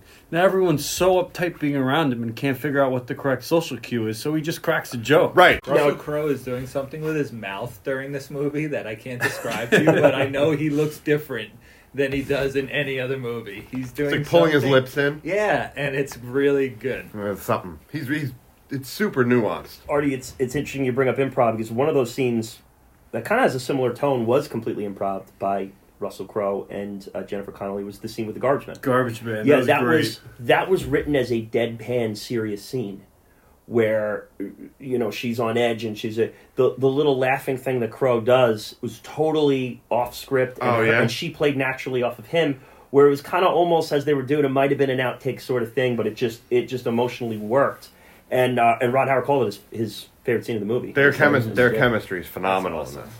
Yeah, Yeah. you can see Really? a love there. It's Yeah. they're, they're just you know there's they're uptight with trying to deal with the situation, and then you know they just end up laughing about. it. She it's really nice- ends up. Oh, she stares holes into him. I'm like amazed how Mm. in love she is with him. Yeah. Yeah. She, That loyalty she has is so sexy. Artie, in our in our Bridge on the River Kwai episode, you mentioned how Sir Alec Guinness insisted on adding comedy to the character, adding some moments of levity and moments of humor. The same is the case with this movie. Russell Crowe did the same in the situation. He, he wanted there to be little moments of, of levity and little laughter, and and th- that was his kind of personal touch on the character because Worked he thought, great. yeah, it, it this movie can just it can get so kind of cold and intense at times that you need those little kind of moments of of smiling. And uh, yeah, he, he you could definitely tell Russell Crowe had his kind of moments where he, you know, probably put Ron H- Howard in a headlock and said, "We're gonna, you know, we're doing this, we're gonna do." And Dude, Christopher- totally. Christopher Plummer's one of those too. He he wanted Christopher Plummer in this movie, and he got him. So, He wanted and uh, Judd Hirsch was the other one. He wanted uh, wanted Judd Hirsch in the mix too. he wanted Christopher Plummer to tell him what to do. And in a fun outtake of that too is the, the first time they filmed the scene where Russell Crowe comes to and he's chained to the chair and he's you know kind of drooling a little bit and this is the the first this was the first scene that the two of them filmed together and they're kind of there's a very like tense atmosphere in the room and whatnot. So you have Russell Crowe and Christopher Plummer eye to eye, and in character, and Russell Crowe goes, ah, "It's you, I know you." you you're the guy from the Sound of Music, you know. they all just like they all like lose and start laughing. Um, yeah, so uh, That's awesome. Wait, did he really do that? Yeah, that was, oh that was the first. god, That was the first scene of the two of them together. incredible. Um, so I want to talk a little bit about, about our imaginary characters here. How could we not have a whole section on the incomparable Ed Harris? Seriously. Uh, and this this kind of I mean I know we don't we overuse the word iconic, but it's kind of an iconic Ed Harris performance. I think the first thing I think of when I think Ed Harris, I think trench coat and hat. No. And, uh, for me, that's the oh, first I, I place I, think go. headset and Apollo. And oh, you go to you go to Houston. Yeah, yeah. so okay. much like Gravity used him as the voice of NASA Yep, yeah. in Gravity because he's just everyone relates him to NASA. Is that is it bad that I went to Blue Fatigues in Alcatraz? Oh yeah, another great. another Oh, great you're Ed Harris. yeah. being in charge, people. oh man, he's so good. And and Jay, I'm sure you went to uh, Oh, your you- favorite, uh, your your number one, right? Truman Show. Christof. But Another your- headset movie. But to your point, exactly. But to, and is he not in charge? He's God. Oh, he's always in charge. God. He's Tommy Lee Jones. Tommy Lee Jones never works for anyone.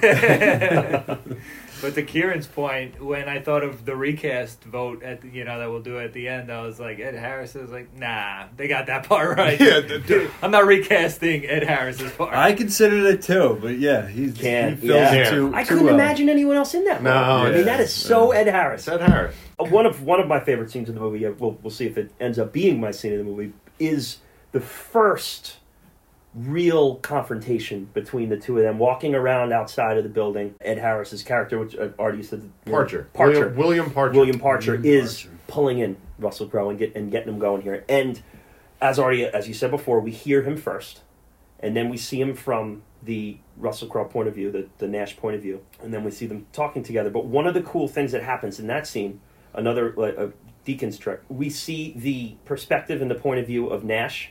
And it goes to his face, and then you see Ed Harris step into the camera. So we're we're looking at Harris, we're looking Russell Crowe, and then as the camera's on Russell Crowe, we see Ed Harris step in to the, the shot of the camera mid conversation, and that's him kind of taking over Nash's world. A, a very interesting trick that's so subtle that, but it, it, it there's a lot of the little playing little tricks like that. There's another element to that too.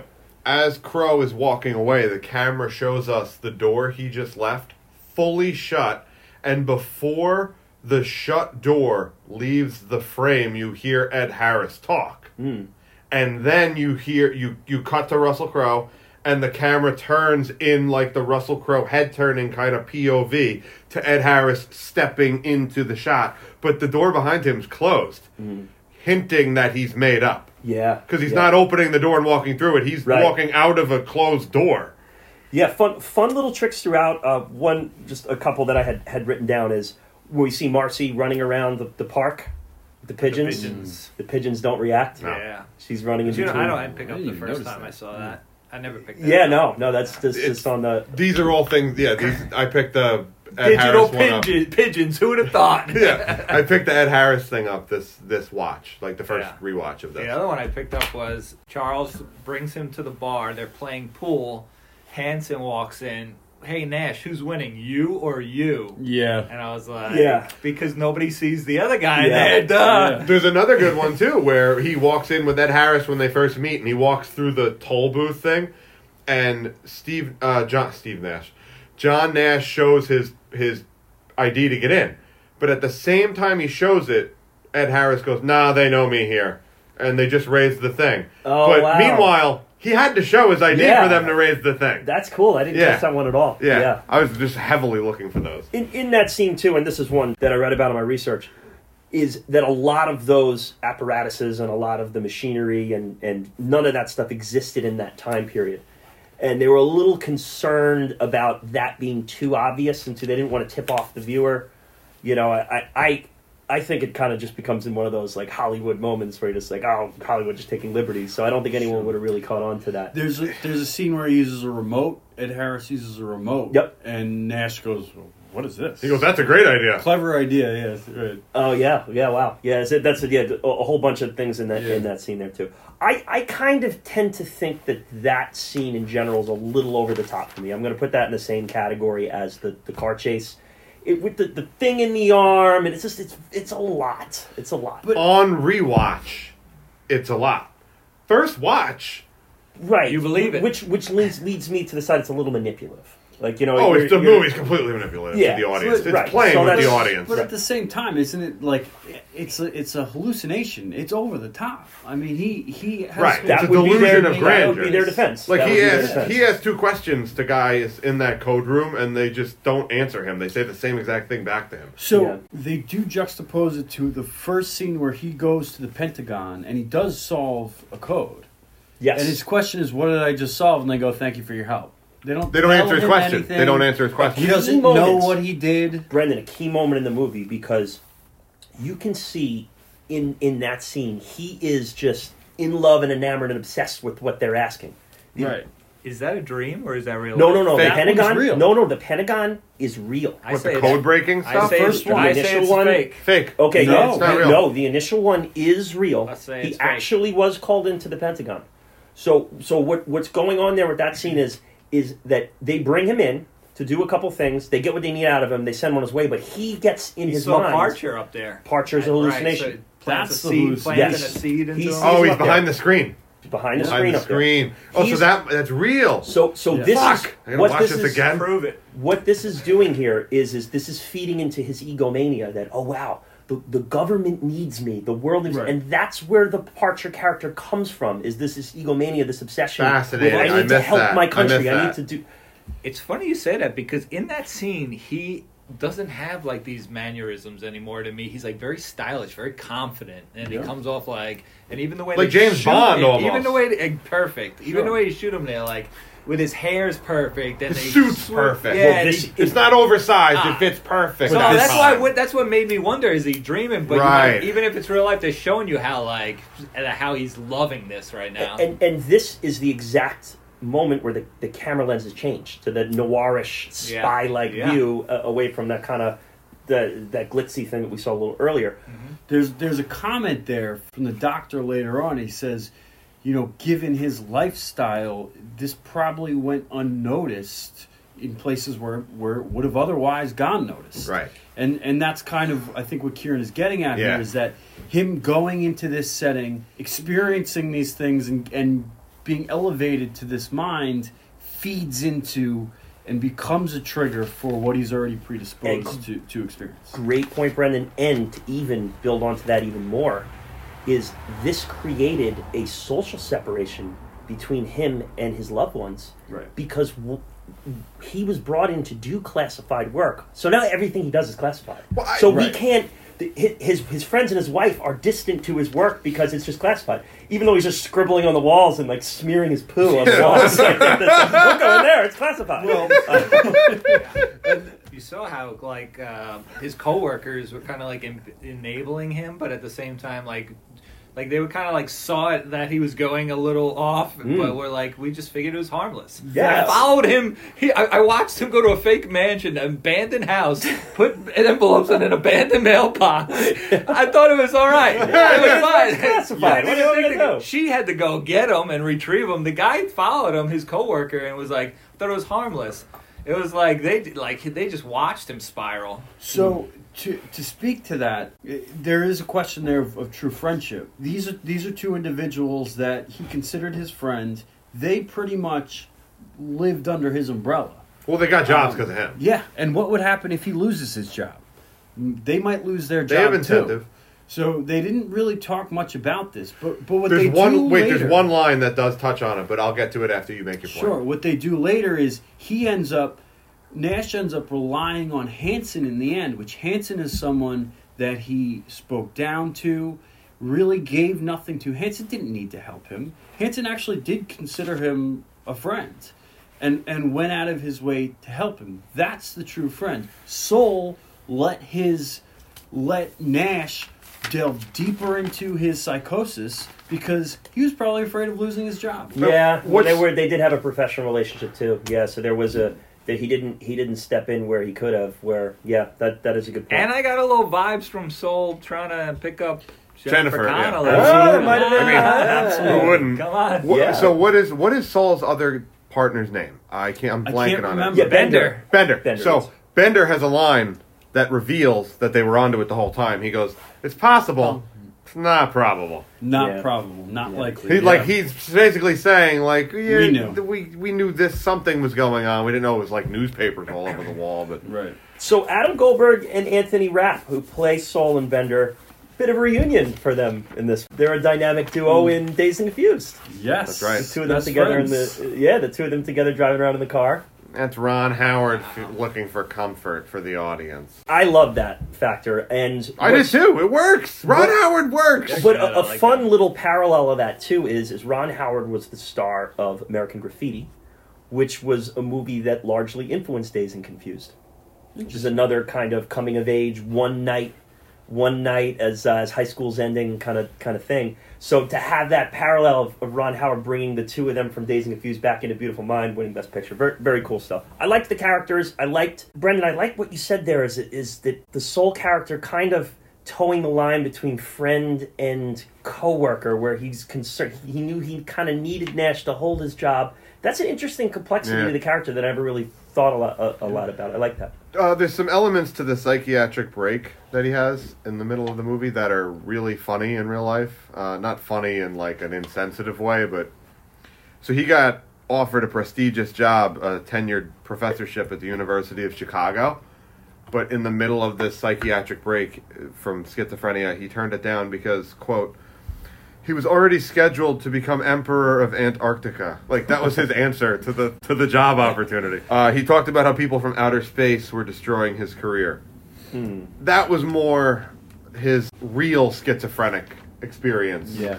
as opposed to visual hallucinations. An interesting complication that I mean you can only imagine with something who, who has a mind, someone who has a mind that works that way, is that the, one of the exceptional qualities of his mind is is that he can see patterns and he sees. They say that the highest end of mathematicians aren't even looking at numbers; they're looking at at, at shapes and figures and patterns. The numbers concepts. Are, It's they're, all concepts They're above the numbers. The Yeah. numbers are not even in the mix anymore. So when you have that that that just unique quality to your mind, and then you develop an illness in which you're obsessing over hallucinations in patterns.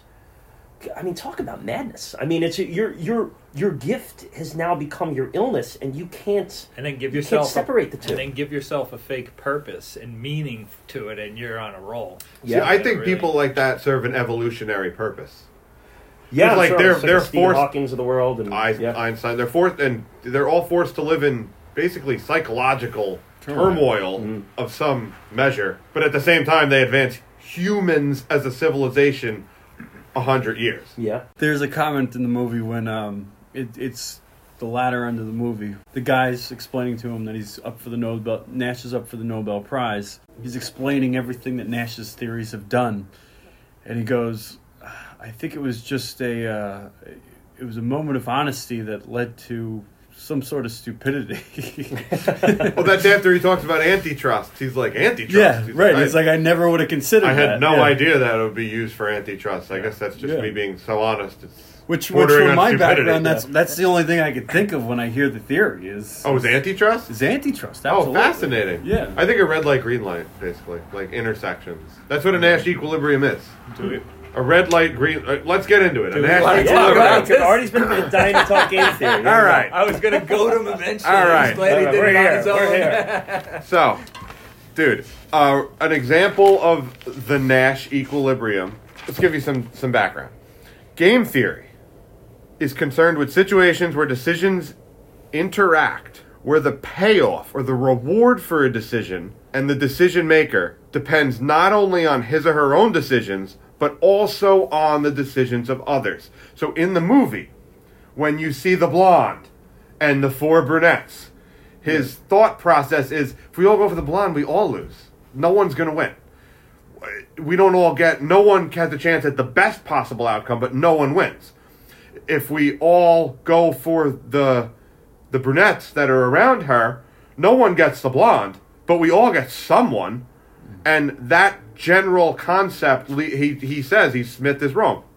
It's incomplete. It's not do what's best for you and that benefits the group. It's do what's best for you and the group, which seems like simple and intuitive, but to prove that mathematically literally had game changing consequences. So, like profit realized in, in economics, profit realized by a company can depend not only on by the price they set for a product, but by the price someone else someone else sets Right. for that product. And if they're not in cohesion in some capacity or basing their decisions off each other, you could have unintended consequences Yeah. where one one company completely dominates the other company or something Right. like that. Yeah, and and so and the, the concept there with antitrust is, you know, we don't want a monopoly because the one person who owns all, all the products and distributes all the products controls the price. With with antitrust, if three companies are are owning and distributing products, if they all agree that we're going to charge this much of the price, then everyone it's, it's subject to the same problems that you are if you have a, a monopoly. So the gist of Nash equilibrium in the traffic light scenario is basically if you go into a traffic light with the idea that if it's green I go and if it's red I stop and everyone obeys those rules, there's no issue. It's great for everyone. That's the gist of Nash equilibrium. And that can somehow apply to economics, auctioneering, like au- silent auctions, Yep. um, antitrusts, as you said, and that's he had he just wanted to come up with something original, and and so he gaslit Chinese checkers. He was gaslighting Chinese checkers.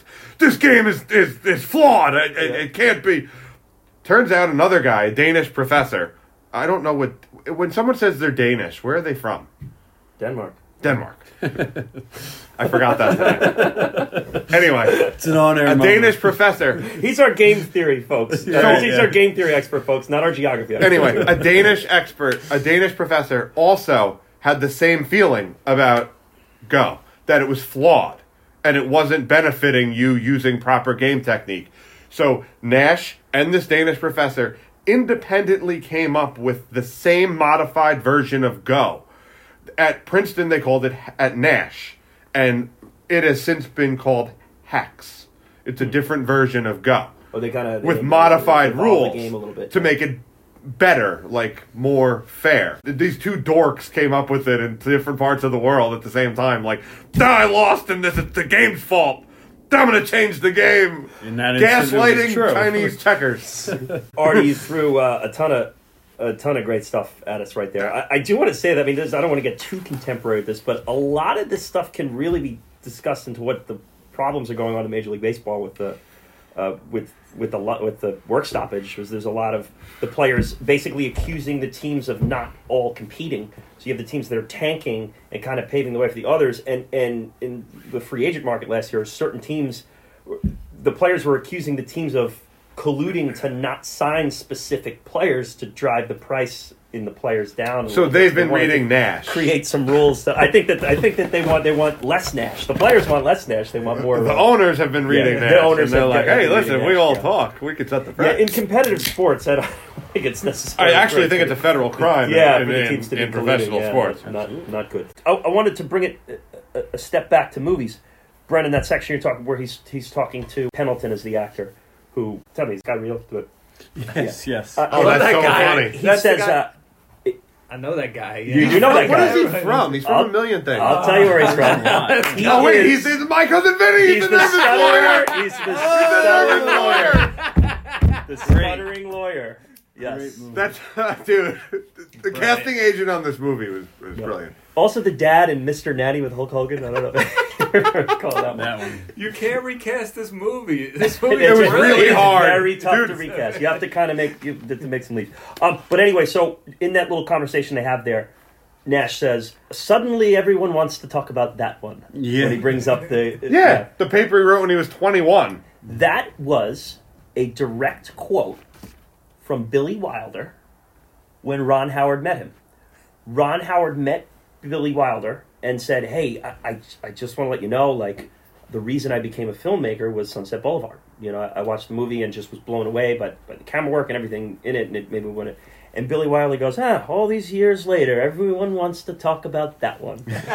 Which is kind of his way of saying, "Well, I made the movie and no one got it, and I got a bunch of shit for it, and the and like and all the critics were, were panning it here and panning it there, and they didn't, you know, they didn't get it. And now all these years later, everyone's going, oh, Sunset Boulevard, Sunset Boulevard. You know, to Uh, anyone who makes that comment, the answer is at least live long enough for someone to give a shit. yeah, yeah. It's not like Brendan, your favorite uh, Herman Melville. Yes, you want to go into another Moby Dick. I'll uh, save Hi, Grant. I'm, I'll save I'm Grant Herman the, uh, Melville. another another uh, Moby Dick uh, monologue that gets edited out. Right. Uh, cool little tidbit about when he graduated from Carnegie and got his master's degree in math. He had one professor write him a, like an advisor, wrote him a one sentence recommendation to go to Princeton. He wrote, "This man is a genius." Period. There you go. I mean, That was his one sentence the best recommendation. letters of recommendation are the ones straight and to the point. What, we haven't really talked much about Paul Bettany. What do you think about his presence here in this one? His performance? It's a, it's a small role, but a super impactful role. Jay, what do you think? I like Paul Bettany. I like his performance, and I like his role because his character is like the opposite of John Nash. And when you the big reveal happens, you notice that he's kind of, you know, what John Nash wants to be socially. He's who John Nash wants to be socially. So he kind of brings him out, gets him drunk on the rooftops, talks about his problems with him. You know, he's a good like release for John. Yeah. And that's why he loves talking to him, and that is a heartbreaking ending. You know, when he Yeah. talks about how much he'll miss him because he Mhm. basically got through college because of him. You know, through, Wow. with the, his help. I- it shows the isolation of the character. I thought it was obvious, but I couldn't figure it out. I'm like, "Ah, I hope Jay can tell me what Bettany's like psychological relevance is to. And Jay did it. and, and he just fucking did it. It's I- what he wants to be socially. I think it's Boom! it's- Cross off the note. It's an awesome point, um, and they even they even state it later because Bettany's the English the English major. He's D. H. Lawrence, which is probably the only book Nash knew, or the only author Nash knew, uh, was D. H. Lawrence. And so later on, Bettany's like, "Oh, I'm teaching D. H. Lawrence over at Harvard or something." Yeah. But much later on, when when Nash has got his thing together, he's he's in the library and he's he's teaching unofficially teaching the kids in the library. He says, despite what your professors say or anything anything they tell you in this place, this is an art. Yeah. This math is an art, and and that was he aspired to be the Bettany, the English professor, the artist. You know, the the uh, Good point. Yes, he's tying it together with And that he's- line. And he's Yeah. always looking to be acknowledged, and he's in the beginning Recognition. very, very recognition hungry. He goes, In the "You should say, you should look at it in terms of accomplishment." He goes, "Is there a difference?" What's the difference, right? So he, and Yeah, that's why the pen scene is so perfect because that's the recognition of here's the greatest, great achievement in your lifetime. I cried Everybody multiple times peers. during this movie. I don't know about Really? anyone Wow. else. Yeah, dude. Je- First Me of all, too. Jennifer, Wow, look at yeah. these guys. I love Jennifer, it. Jennifer Connelly is so good at emoting. She makes me emote. Oh my! And the the love between them, it was. Yeah, it's real. It feels yeah, real, when man. they're going when they're going through hell, like I'm I'm like I'm like crying. I'm like there with them. I know. Throughout and then her his speech at the end, I cried. Yeah, her in the that's bathroom that's throwing the glass, I cried. And then Yeah. what, uh, there's one other part I cried. The, the speech at the end. the- him uh, when she sees him teaching the kids, They Yeah. show her face, and her acting is fucking. It makes me cry. It's so so that's that's the It's also right, winter. Right before that is what i want to go back to hansen with because we were talking about friendship and hansen actually is a true friend you know you have you have sam goldberg who's who's there you know trying to hit on his wife when when nash is in the worst Sol, yeah. Hansen comes out when when Nash is teaching in the library. Hansen comes out like he's like a kid, like "Come look, come see, yeah, you yeah, have yeah. to see He's this." teaching. Yes, and then like they come and they watch, and like Yeah. he, he really is like this true friend Right. who's Yeah, their, You ri- know- their rivalry was their bond, and all Right. these years, I think it meant it meant a lot to the Hansen character to be able to, um, to, to be able to take Nash in and, and give him a home and, and yeah, give him a place to. He was always could strive. playful. He was always playful Well, yeah. with his teasing. And- Even early on, he was a dick, but he was being But why competitive. was he a dick? 'Cause is he was the question. competitive. No, not not quite so. Go ahead. So in the very beginning, Hansen's introduction to Nash, Nash hits him. So No, he's a dick to Nash first. He asked him for a drink. He's like, "Oh, I, I assumed you were the waiter." Uh, okay. And th- but then he goes, "You're Marvin Harrison." He goes, "Yes, John." So he knows Yeah, he he's knew- John. Yeah, it was a little bit of Marvin Harrison, who was playing Uh, for the Bengals. wide receiver for the Colts, yeah, the Colts, yeah, the Colts, yeah, the Colts receiver. Marvin Hansen. Marvin Harrison. Hansen. Ah, no, no, I'm not. Uh, wrong college. Damn Sorry. it! Right, wrong generation. yeah, I, So he- I think Oh, Nash, that's right. You went, you went to the U. So the first one to be Yeah, a dick Hurricane. was Hansen. Nash took the leap though to to to uh, insult his. He was a better dick. he, he took the leap to insult his work, which which is not what Hansen did. Hansen might have just been, you know, He was being- boasting about the fact that he had a little bit already. of tough bite. You, but but you realize the point. What they're saying there is that they they shared an award. Yeah, the Carnegie. Uh, Yeah, and I the- think in a way Hansen yeah, and my theory was going to be, which you you might have ruined it. I I think Go it's ahead. debatable, but that Hansen was excited to meet Nash.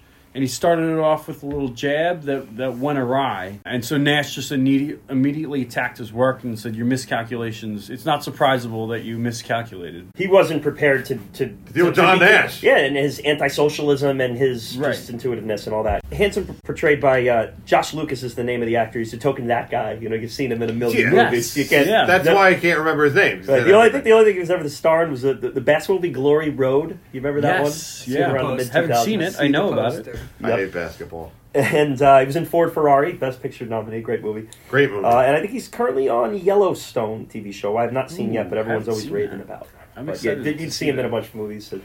He'd be a good dick actor, like uh, Craig Kilborn in Old Like an, School. 80s, like an 80s antagonist. Yeah, yeah, yeah, yeah. Stan like David Dars. Spade, David Spade in PCU. Like, Tomorrow, high noon on the mountain. Uh, I'm eight. pizza, hot dog. Pizza, Pizza? French fry. If French a French fry. fry when you're supposed to pizza, you're gonna have a bad Gonna have time. a bad Bad time. Oh, I'm great. Skyler. I'll be your instructor.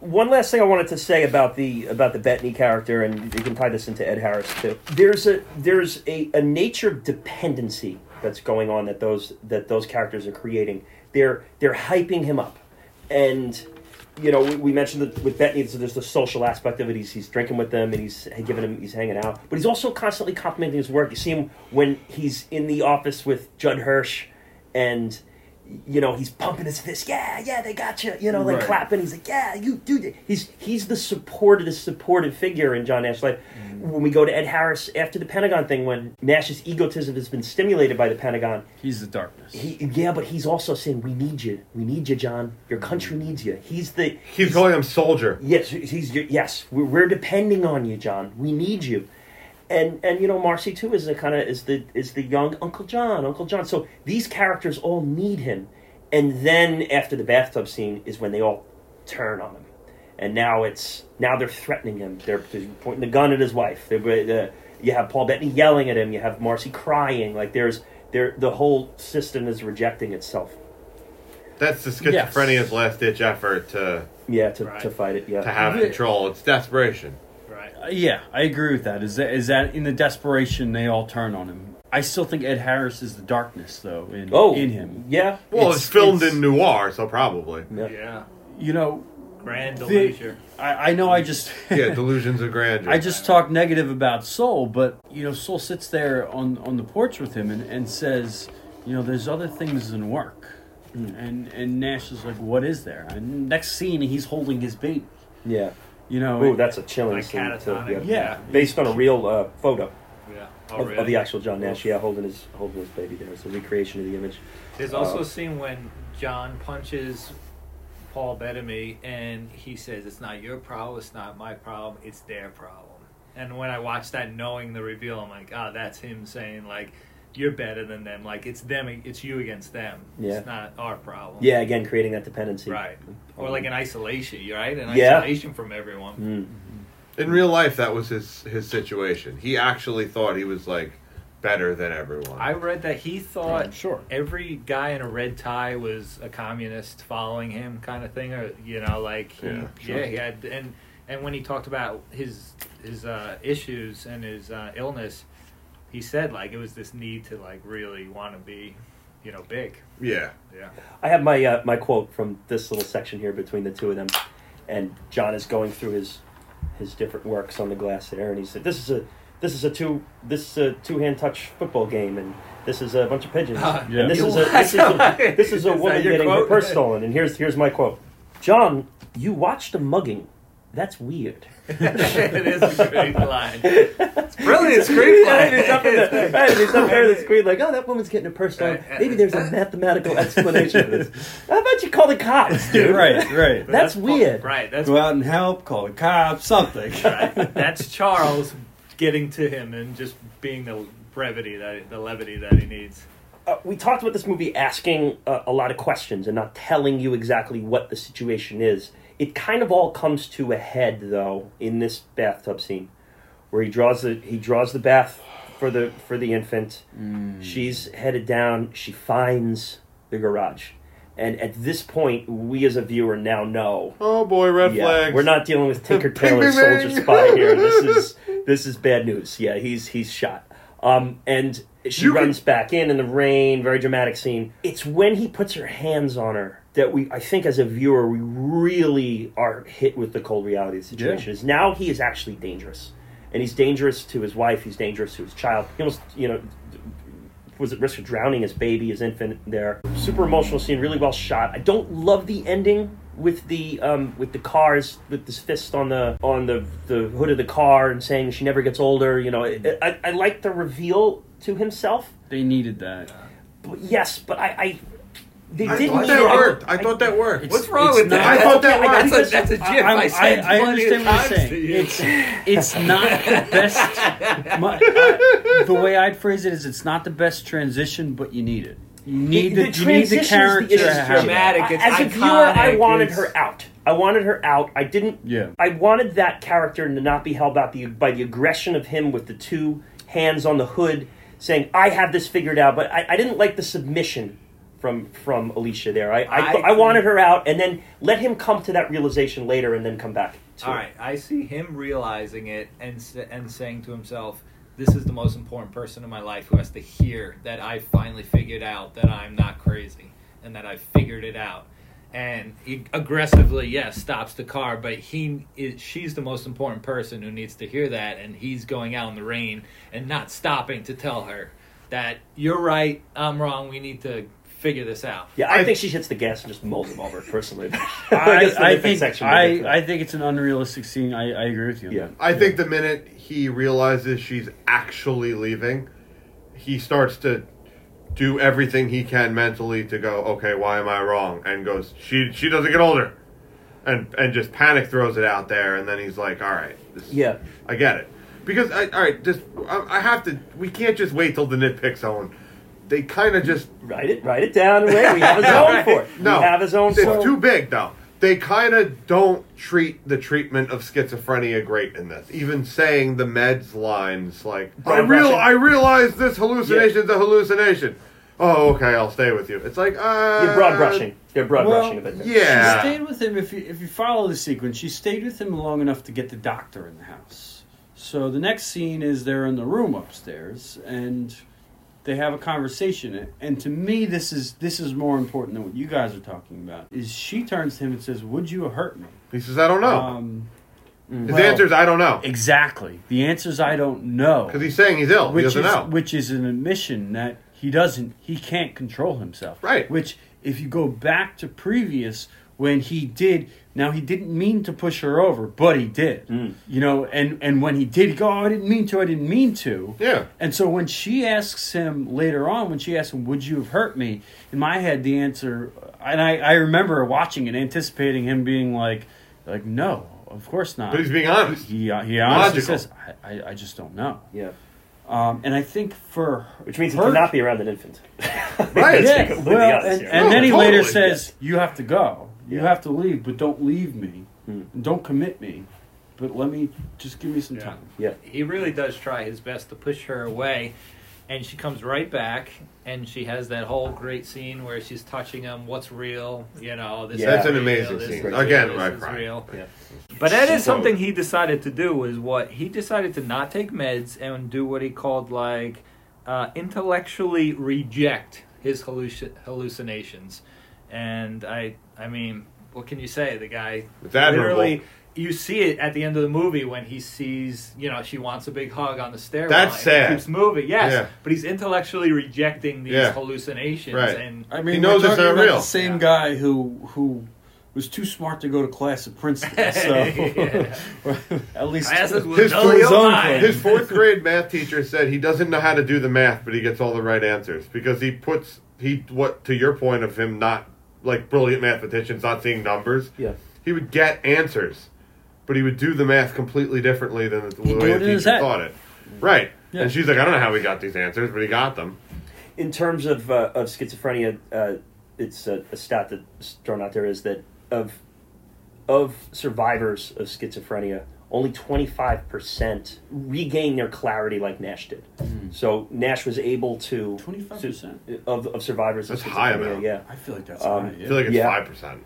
yeah. So he, he you know he was fortunate enough to, to get the clarity back and be able to live, you know, to live a, a, a semi normal life. And Schizophrenia is also genetic, and his kid had it. His son. Oh, Oh, really? Yeah. All right, I think we're just about ready to, to move on to the next section here. We got it. Uh, any any other scenes or anything that that we didn't touch on here that you want to bring up? We've covered the movie. Kind of we bounced around a little bit. I just want to talk about some irony of Sol. Previous to his role in this, uh, was in a Friends episode. Actually, multiple Friends episodes. Yes, he was a recurring character. He Friends, was yes. Chandler's roommate after Joey moves out, who turns out to be, uh, I, I guess, psychotic is what you'd say.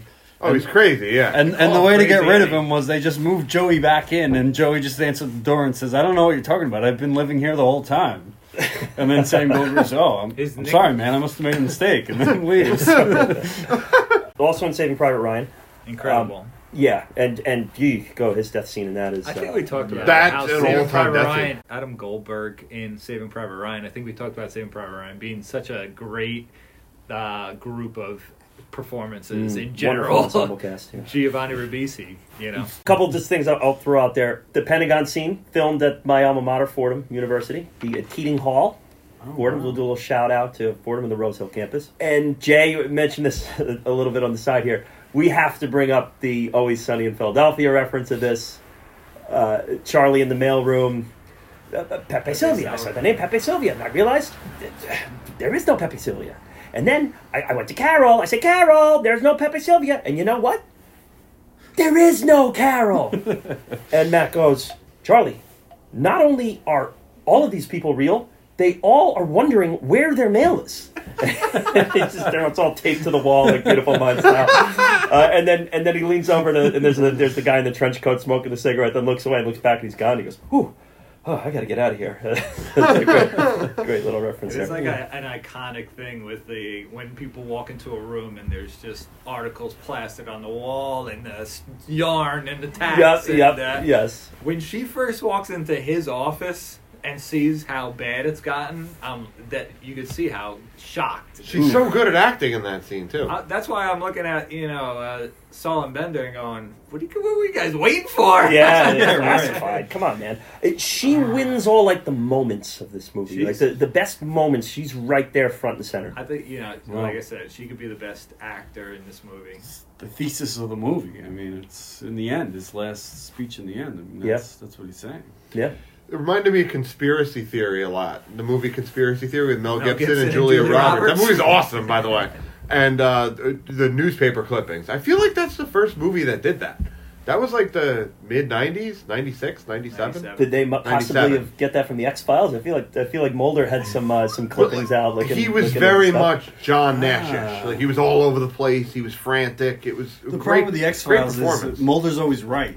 Right, yeah, right. Everything he's talking about is real. Well, cons- I have to think conspiracy theory lent off the X Files a little bit there. There's A probably gonna be some influence there. thing is that X Files gets conspiracy theories weirdly accurate. Like they studied the the makers of that show studied the intricacies of like Bigfoot. And so their Bigfoot episode is very accurate to all the stories that, Yeah. that well, go around. I mean, It's- it's Vince Gilligan, so he's going to do Breaking Bad. I think he knew what he's he knew what he was doing in the world of uh, of TV. So same guy who did Breaking Bad did X Files. the writer, Oh Vince Gilligan was the writer for the X Files. Yeah, Jesus. yeah. Chris Carter was the creator producer. But okay, so before we head uh, on to the next section here, uh, Brendan, you just uh, share a little story, uh, of a little family story regarding regarding John Nash. We have a, a personal uh, Right, family right. encounter with him. Yeah. So, story was told to me a while ago, and I, I can't clarify or verify anything because since my aunt's passed away, uh, it's also Karen's aunt. But so, he, so the story was in the um, latter years of her life, my aunt was dating a man who was a mathematician, and he's his one of his idols was John Nash. And so, as a birthday present, does everything she can to reach out to John Nash and being the you know ambitious person she was, she was able to do it. So she got him online, you know, emails, uh, eventually a phone call, and actually, this, the way the story goes, the first phone call she got was from John Nash's wife, kind of being like, "Are you a real person?" Wow. Yeah, and and she goes, "Yes, yes, my my boyfriend is you know this person. He worked he worked here. I think he was retired at the time. Worked here. He's you know he would love to meet your husband."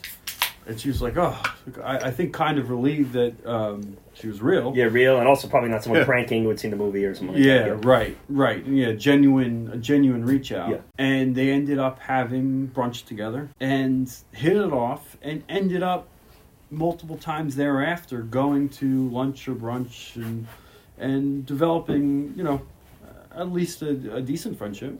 Um, Yeah, yeah. yeah, very, very cool stuff. Nice. Tragically, John Nash passed away. Well, John and Alicia Nash, Nash both passed away. Oh, Um, yeah, in a, a taxi cab accident on the Jersey Turnpike. They were heading home from the Newark airport. I think they had visited Norway. I want, I don't want to say as a, as a my research is uh, my, my laptop has frozen at this point. By the way, folks. Yeah. So it, so I, we're, we're going off cuff here. Uh, yeah, um, on the Jersey Turnpike in the back of a cab, just uh, just ejected through the. Wasn't weren't wearing seatbelts and ejected through the through the windshield. Horrible, horrible stuff. Yeah, he was eighty six. She was eighty one. I believe. 82. They're very, very sad stuff. Um, also, you know, the same year, tragically, the, the James Horner who did the score and also the score of this and uh, Titanic and Braveheart uh, was in a plane crash. As a, s- uh, a solo casualty plane crash. He was flying his own plane, and well, sorry to end on a little sad note there, but we did want to kind of complete the story there. Brendan, you started in the beginning with this. It is a wonderful story of romance here in Yeah. this one. You can see the bond between these two throughout, and and I do think it is is wonderfully portrayed from Jennifer Connelly, from from Russell Crowe, and I will say this: in a lot of the knocking that has gone on of this this week and putting this out there, it does seem to be the one thing that everyone says though is it's wonderfully it's wonderfully acted. No one seems to knock the. What are people's real problems? Well- with it? is it other movies? Is it you know? Is it's it the time year? right now to get Get- to. get- come on, let's This get is- to it. I'm a good Jake. segue artist here. Let me ask you a question about the final speech. He that whole final speech is about her and how great she was to him, and it's just like when I first heard it, it's almost like jarring because he spent his whole the beginning of the whole movie, the whole half, the whole three fourths of the movie, thinking about how am I going to get my new idea, be the greatest mathematician, make my mark on history. Every nothing matters. You know what's better, what's more important than work. And then at the very end, he finally realizes, mm. you know, that there's something else out there. Yeah. So at first, I'm like, really? That's what John Nash is about? And then I think about it, and like, yeah, like she literally stepped into everything he did and was like, we're gonna do this together. And she, he would have never gotten there without her in this movie. You know, the way she was with him in this movie, for sure, she was the lifeline. Yeah, well said. Well said. Completely. So we we are getting Twitter's chance to lash back here. They will. We have we will have all the questions and I comments want that to were talk sent. about the makeup. so if you if you're if you The makeup's amazing. if you if, I don't want to hear any. save it save it save it. So if you if if you're sitting at home and you've been just just pulling your hair out listening to us uh, praise elements of this movie, which I, I Put the think- violins listen, away. I realize we were largely pretty positive amongst the four of us, and we'll Yeah. we'll get into the the awards and how we break this down a little further. But I, I do think that we're we're coming at it pretty fair. We're coming at it. We're not we're not just doing the Chris Farley. that was great. That was awesome. That was You, never you remember when? You remember awesome. when? You remember when you were in Gladiator? That was great. when Ed Harris showed up in the trench car. Do you, do you remember car Ed Harris? and the, the, the car went into the water.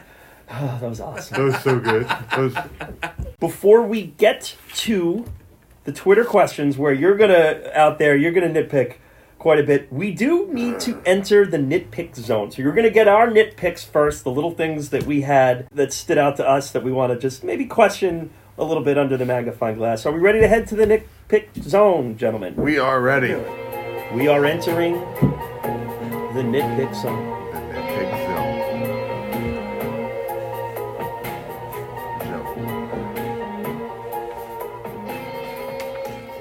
Okay. Anyone would like to start? Ar- Artie, you have Ar- Artie's, Artie's gearing to go here. I have What do you- several. All right, so let's start with one. all right, I can't start with several. So You have before, but go on. the scene where they're looking up at the stars and he says, "Pick a shape." Okay. In 1947 or whatever year this is taking place, there is not a lot of light pollution. So that star view with all those stars is somewhat accurate. There you would see that many stars. Mm-hmm. It is impossible to stand next to someone, point their hand in the air and say, "Look at that star and that star and that star, and now we have an umbrella." There are way too many stars. It's impossible. it's impossible. It's a stupid scene. That's my least Oh favorite scene in the movie. wow! Oh, I did like that scene. No, I my just- least favorite I scene in the movie. disagree. You're a space good, guy. You're a there's space some, guy. There's some good. There's some good dialogue. Yeah. About being odd ducks. It was a fun But connection between the two. of. Totally agree, but that that stupid uh, umbrella. Oh, I see. I umbrella. think- Was I, it, I, octo- hate. was it octopus the next That was Yes, it was so stupid. It was so stupid. Uh, see, my take on that was that here's a man that's so awkward and so serious all the time. You know, she's she's kind of intrigued by, and he's pulled out this sort of playful game that she wouldn't have ever expected to to occur. Totally fine. I'm. It, we're in the nitpick zone, Brett. Yeah. All right. Well, and part of the nitpick zone is that we are we hash them out. So I want it and to be would- real, I- and this is just unrealistic. I, I, I think that's how to she head? fell in love with him on that scene. I just. she- have you ever she, been uh, to Montauk? You've been to Montauk. Yeah. You ever look at the stars at night? I, I was just there a There's week ago. yeah. way too many stars. Yeah. Imagine someone said, "Make an umbrella and point to the specific and imagine, stars." imagine you're it was the making person that. you love, and it didn't matter that you And couldn't figure out the I don't care. I'm an audience member. Artie, head to head, you know, left eye next to next to right eye, holding hands. You don't think that he Nope. could point her direction of certain stars? Uh, yeah, have you been to Montauk and look at the stars at night? There are Okay.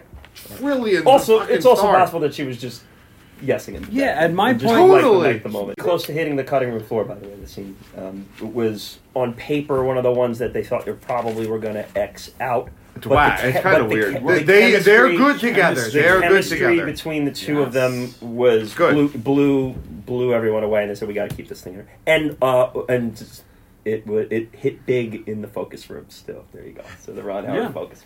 This is my focus room. It was a scene that they These are very my focus group results. That was cool how he did that. He did, also goes back to that in the Da Vinci Code You know, like seeing things illuminated, shapes. Yeah, uh, yeah. Looking at Yeah. things. I like that. But That the happened with the little tie. bit- That happened with the tie in the Remember the. Hangover makes fun of it. It's Yes, like- that's right. In, that- in the opening scene of, of Beautiful Mind, this tie illuminates with the star and the moon. He's like, Yes, There's an equation yes. for how And bad your cit- tie could be. cool, Yeah, a cool the technique, and it, you see those early stages of CGI where we're not going overboard; we're just doing touches with Yeah. it. You know, But it shows you that he sees things differently, you Yeah. know, and it's very cool. Yeah. Uh, okay, so I- I'll throw a nitpick out there: Jennifer Connelly, Russell Crowe, Adam Goldberg, Anthony Rapp, Paul Bettany, all in their thirties playing college students. Uh, I don't, I don't want to be that guy, but come on. I didn't even notice I it. mean, like know. college I didn't even students, like- notice it. Like they're eighteen-year-olds. I mean, Russell Crowe. Uh, I he's- didn't even notice it. He's like thirty-eight. You and just, just like cut him higher. Did Like, you did you a higher did you think about that though? he though? just took over watching it? Rome the last year. Like, uh, It's it's to me. As an I, honor. I guess So I'm give it back be to the the people. defender of all nitpicks. Yeah, um, nitpicks. The devil's advocate Um, over here. yeah, I, I think it's an artful pick in, in the sense that you know you need someone to play younger and older. You have to You're- age you're them. I, go I with get 30. it. I get it, and it's it's an annoying nitpick because you see it in movies all the time, playing age stuff. But it's just like all of them were in their thirties. So like I'd you know, some have- older than others, but it's just like you- you- Jennifer they just weren't- Connelly's like thirty six. I'd rather have that nitpick than the nitpick from from Chariots of Fire, where you got these guys in the beginning of the movie who have horrible. makeup. Yeah, Sorry, that was, horrible yeah, that was terrible. Yeah, yeah, It's, it's just horrible. Yeah, that was bad. Jay, you have a nitpick for us. My nitpicks were the shootout scene with uh, Parcher, Over the top. We did discuss that. Dr. Rosen somehow thinking it was nice to storm in, chase him across the campus, wrestle him, stick him with a needle. It's aggressive. And, and then carry him back to his laboratory. I have that down to Yeah. major nitpick. Why would they approach so aggressive? Unless No, they yeah, yeah, wanted us, unless they want us to think it was fake. You know, Right, he it was, was imagining it. it was manipulating which the was, audience. You know, It's aggra- uh, if you give me the Adams, I'm like, all right, aggressive Harris. aggressive psychology. I'm sorry. All right, Ron Howard. Yeah, also Like- the outfits. Why would is- they be? Why would they be is dressed like, like, the men in yeah, black. Yeah, yeah. This is aggressive psychology. Well, my also nitpick was the lack of Ron Howard talk on Spla- uh, Splash, Cocoon, Willow, Backdraft, Ed TV. Oh, you're nitpick, you're nitpicking me for not bringing it up. Is that everybody. You're- and, and the Jay, Grin- and how the Grinch stole Christmas. Jay, you you want to talk? You want to talk uh, Willow? Jay, you have a microphone. Let's talk Willow. Um, I'm gonna go how the Grinch Stole you're gonna talk Christmas. Willow. I'll say this: Yeah. same costume designer for Oh, this yeah? one, and she was nominated for the Oscar. Not for A Beautiful Mind, but for How the Grinch Stole Christmas. Was, there was her lone Oscar nominee that did not win. Brendan, you have nitpick. Yeah, so my nitpick, we've we talked about it a little bit earlier, is that they rush through the end of the movie. That's that's really my nitpick. Is that they spend a lot of time on his psychosis, like him in his psychosis world, and it's it's the first in an in two hours and twenty minutes. It's the first hour of the movie. Yeah, Um, and, and, and kind of merging it into those montages at the end there. Right. You know. I, I look at I look at the movie as a three act play, and the first act was too long. Um, Yeah. First act's an hour. Uh, Yeah, and, Of a two-hour, and then they have an 15-minute hour and movie. twenty minutes for the next for the next two acts. That's that's a fair point. That's a fair criticism. I gotta say too, what is such a shitty moment, but so real and goes on everything. The guy mimicking him behind his his back. Couldn't stand that. Oh man, I don't. That I, I wish that so scene. I wish that That's scene. so I wish that scene angry. wasn't in the movie. That's good. That's Yeah. very true. Yeah, me too. That's You know a what, very though? good point. I wish know that scene wasn't in the movie. I was thinking the same thing. It kind of makes you bummed out. You feel good for him. His things are going well, and then you get like this then they shock. just fucking And then you're bully like, him for no "Ah, reason, yeah," and and then I'm they like, cut you know, back to you it. You know, Artie though, I hate this. I hate every time that I've seen that in real life. Yeah, It's a reality to society. Totally. And, you know, it's shitty to watch in a movie, but they're not ignoring that people don't understand someone Right. of of, Good of point. and Great someone's point. struggle Yeah. and what they Phenomenal go through point. and, and and meanwhile, mental health in general. Yeah. meanwhile, you have one of the greatest minds that's left alive walking down your campus, and you're mocking him. Right. Yeah. Like You just don't if get you it. Just take five seconds. All right, to figure Chad. out who this guy is. Yeah. You Yeah. know. Chad with his backpack. Artie, nitpick, let's go. So in, in real life, his wife Alicia was El Salvadorian, and originally Salma Hayek was supposed to be cast for this. They For just this at least been in El Salvador. They said she had an accent, didn't they? Who? In real life? Yeah, she's. Oh, she She was was of- actor she was should of- have been portrayed like that. She was Right. of El, El, El, Yeah. El Salvadorian descent. yes. But then, like, I saw the other people that were considered, and I was like, you know what? Of these other people, like Brittany Murphy almost got the role. That would have not worked. I So, love, like, I love, Alicia- I love so, Brittany like, Murphy. I love Brittany Murphy. I Fine. don't think that would have So, worked. like, she's it's even more atrocious that she's El Salvadorian. We discussed this a little bit in the Argo episode with Ben Affleck playing a, a, a Latin American, and you know it's it's not great when they do that. It is Hollywood. This stuff has been going on for years. Do you have more nitpicks, Brendan? I have more. I have I have one I'd like to throw out. Kieran, let's hear it. Um, why doesn't Nash have a roommate? What is this gig that he's landed here where he has just a, a single giant room to himself? What- I- I have a- colleges in the Northeast do not work that way. You I- get you get crammed into a sardine can with two other rooms. I roommates. don't know about. I have a Ivy Leagues, boring, though. annoying answer for this. Okay, what do you got? Yeah. Everyone go to sleep. Go ahead. Um, the school, Carnegie Institute of Technology, you're handpicked to go to. You're not like it's not like you apply. Like they reach out to you and go, you come to this school, and you get your room and, And your everyone office. has everyone has a single. Yeah, because you get your if you're if you're a brilliant mathematician, yes, you get an office and a room. and and, And there- that's why when he walks in, he first walks in, he goes, "Hey, the prodigal roommate has returned." He goes, "Roommate," because Yeah. he thinks he's oh, yeah, living okay. alone. And Yeah, and think about the orientation too. It's, The orientation I think it's the is- yeah. first scene of the movie. We're and- basically and they're like, hiring you to save the country. yeah, you the people who sat in your chairs have like made the A bomb. Yeah. We won the mathematicians and there's about won 10 the war. people in the room. The opening scene is, is very nice. yeah. Uh, well, I have one last dumb one that that just like I just threw this out there in the bridge in the River Kwai too. I, it's just a little pet peeve of mine. Excessive blood being drawn from not very heavy impact. You know, he, he smashes his head on the glass. It doesn't Yeah, even really like break. he looks like And- fucking and he's bleeding mankind. Like, he's, he's, he's bleeding like Ric Flair at the side of the ring. You know, like he just he just juiced himself. This is time for Twitter to bounce back and and get those comments out here. Here we go. It is it is going to be interesting here. So we're going to start, and I know you were itching big on this one, Jay.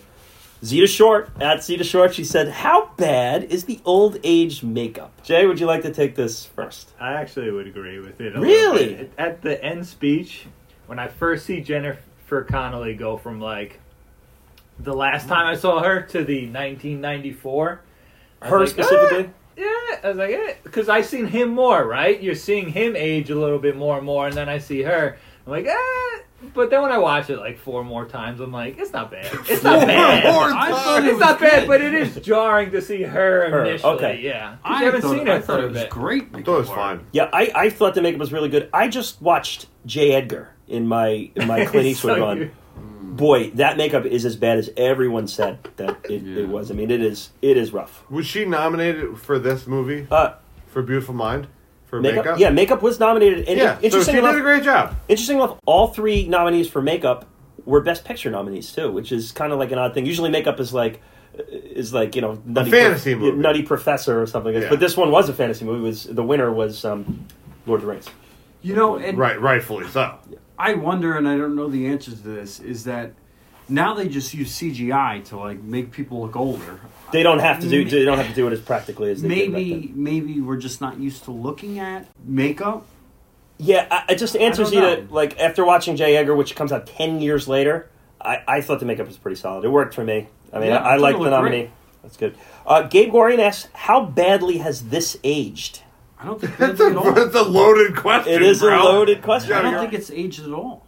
I think uh, biopics are even hotter now than How anything could ever, this right? movie age? I think Brendan's actually quite accurate. It has not aged much. I, I have heard a bunch of Just people the same now as it was then. in in looking at this movie discussed a little bit. I've heard a bunch of people say that this movie has aged poorly. I don't get it. I, I, I, I, we, we Give discussed that. A, we discussed that a bit in the Rain Man episode, and I disagreed there too. I mean, there's some '80s vibes going on there at that, but I, I, I think, and, and obviously, the societal's understanding of autism is way different now than it was in 1988. But I, I think the movie for what it was then was fine. This is was a bit of a period piece anyway. I don't, you know, I, I know we're, we're, we're, we're more honed into mental health, and I think that the society as a whole is a little more understanding of some of these issues and, than they, certainly than they were in 2001. But I, I, this time around, I was kind of personally surprised at how it hasn't aged It poorly. hasn't. Yeah. And and I don't think it's aged know, at all. And I know everyone's cracked on the uh, the the car chase scene, but I think that's what makes the movie not age. Is they so overdo the the hallucination, and and they don't go back to explain it. Was what was what I said before. Manipulating the That that it, it makes you realize they're not trying to portray schizophrenia. They're trying to tell a story. Right. And the story's great. You know. And Right? Does it pass the Kieran Black technology test? Well, I don't see many phones, beepers, and this. Yeah, There's no, nothing well, to it, age. it only goes up to 94 it, but it does, it does have all the fake technology in the 50s, so it purposely goes against the, uh, the, the, the, the system there. Okay, next. Uh, how wild is it that the man who wrote the screenplay for this Best Picture winner also penned Batman, Batman and and Robin? Robin! Yes, I was hoping you would bring that up. Let's Check it kick off. some ice is the He al- meme that he puts out there. he also wrote- Andrew Corns for that one, yes, Andrew Corns. He also wrote Cinderella Man, which is a wonderful movie. Uh, yeah, Did another he Ron do Howard joint. Gosford Parker is that? Am I thinking of producer. something else? Yeah. Okay. He has a lot of producing credits. All right. Batman and Robin, I think, is 99 or 97, cares? maybe. Yeah, it's, well, Batman- I'm Don't just worry saying. about it. Well, I'm saying it's a couple years before this. Oh, yeah, So yeah. the fact that it goes from that to an Oscar nomination is pretty is pretty wild. my position on Batman and Robin is, I, it's taken me a long time to come to this position. Just- I don't have a position It's on this. Someone hmm. rolled out a lot of money and they said, I don't give a shit what you do. It's going to sell in the box office. And it did. Everyone got paid, and that was it. It was a sellout movie. Yeah, a hot mess. You can't fault George Clooney. I can't Arnold fault him for taking a paycheck. No, of course not. Okay. Next, we have also from Andrew Corns. How has this movie aged compared to other prominent 2001 films like Training Day, AI, Fellowship of the Ring, Ocean's Eleven, Ali, Royal Tenenbaums, etc.? I'm I'm upset they included AI in that list. That was Yeah, I don't. horrible movie. Yeah, movie AI. sucks. AI should not be in discussion for Oscars. sucks. I mean, I think I those don't- are all, how is those are all good aged? movies, but they're different movies than of what a Beautiful Mind is. Like, Yeah. How do you compare? You know, and I don't see Ocean's Eleven Mind. being considered for a Best Picture Mm. No, situation. I love that. For Best a Picture, movie. movie. It's a great I. I might Picture? consider It that. is I a might consider movie. Best that. picture. I might consider that. I might consider that. It's a perfect Uh, movie. It's What it's else this is in that it's list? the I think thing Training on Day- steroids. I think Yeah. Training Day could have Right. been could have been up for Best Picture. I think that that one. Training Day wasn't I up for like Best that. Picture. Sorry, It was not. and Oh, sorry. that was a stupid one. It was they only did five movies. Yeah, there was only five. Uh, yeah, in a, in a ten Dude, movie year, Training I think Day- Training Day would have been in. I guess. but Hold on though, with, with Royal Tenenbaums would have been in. I'm sure in a ten. Royal Yeah, Tenenbaums. definitely, Oh, definitely, now that movie surpasses time. I really do. a hundred percent. Yeah, I gotta say this though. You know, I love Michael Mann, and I know he's got a bunch of fans out there that say I don't hear any of his fans talking about Ali. No. You know, I like that biopic. movie. I thought Will Smith was. yeah, and was He's and was good in it. Yeah, was yeah. It just I they- love it everything didn't Will Smith work does. in the so theater. It's, it's, I'm, I haven't You're a big Will. Smith fan? Oh yeah. Next, we have uh, from Ben Miller. It's the the hits keep coming here. Is it in the bottom five for Best Picture winners?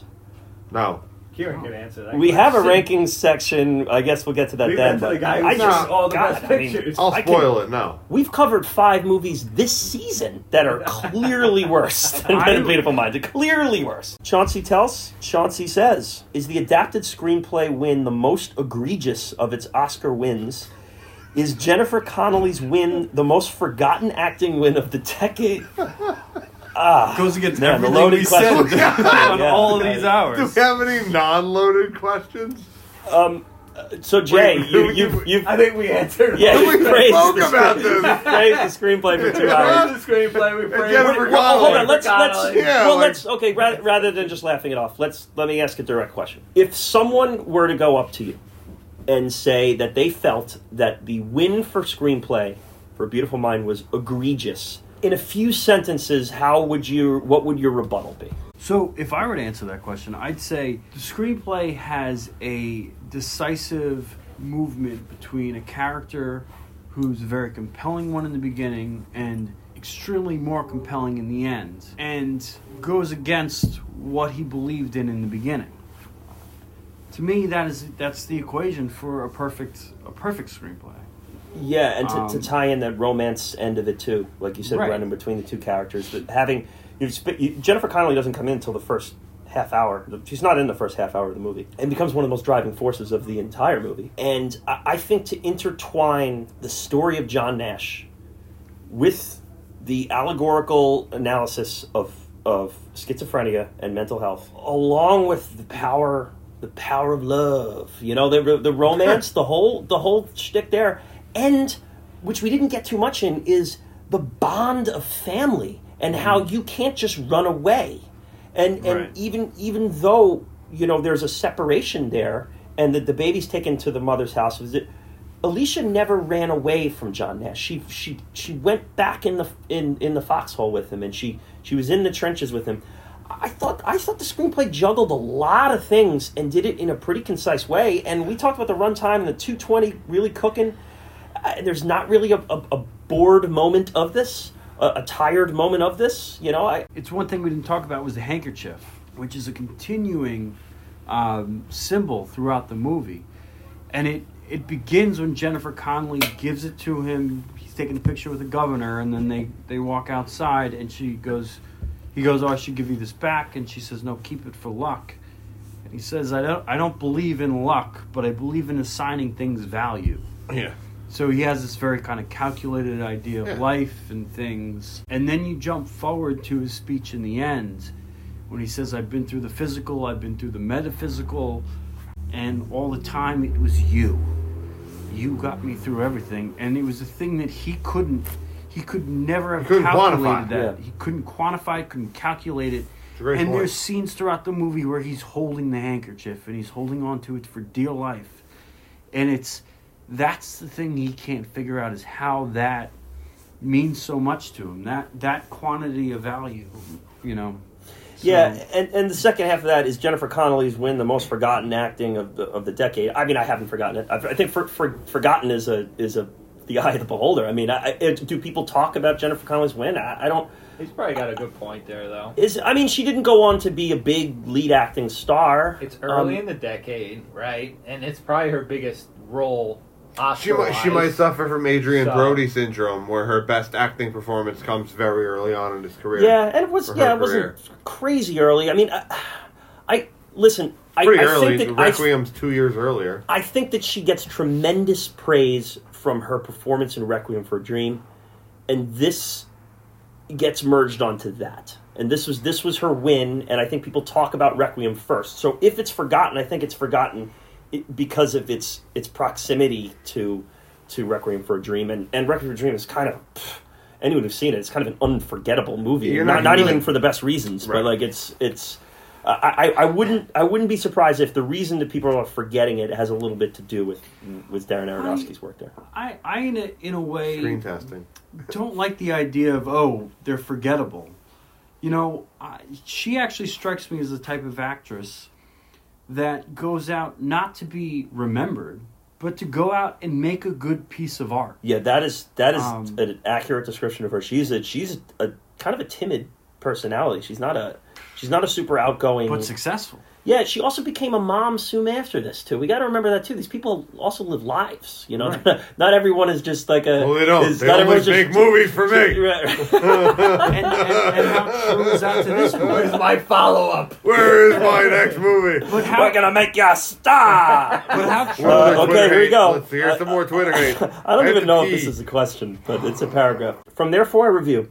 Don't get me started on the 74th Oscars! Exclamation point. A Beautiful Mind didn't deserve its wins, while Memento got while Memento got nothing. Nothing. Hashtag still bitter. Angry face. Nowadays, I'm sure everyone wonders how the Fellowship didn't sweep if they think of a beautiful mind at all. Shrugging hand, hands. And it, we have uh, a, a meme of, of Gandalf going, Indeed. So the same people who told me in high school to watch Memento were the same people who tell me to listen to Dream Theater, and they were, they were both wrong. See, people who told me to watch Donnie Darko. Oh my god, I love the Dream Theater shade. Wow. Oh boy. Just ripping Uh, on Dream Theater yeah. as a whole. Tw- I, As a whole. Yeah, t- Twitter does not like this movie, folks. They, I, I, this is kind of our first one of these, where the public consensus of this one is just kind of very off with our episode. So maybe I think maybe early on that might have been the case too. So it's going to be interesting hearing the feedback on this one too. I, I, we, I guess we lost some followers along, along the way here, but hey, listen, we we can only call it as we see it here, and and be honest with this. And you know, we, we try to by having three or four of us, we try to maybe get some different perspectives in here with it. I, I don't know, man. I think we've we've shot pretty true with this one. I, I I hope that there's someone out here that that really had negative thoughts about this movie coming in listened to the episode, maybe revisited the movie, and, and maybe at least, well, I, I don't I don't expect to change anyone's mind.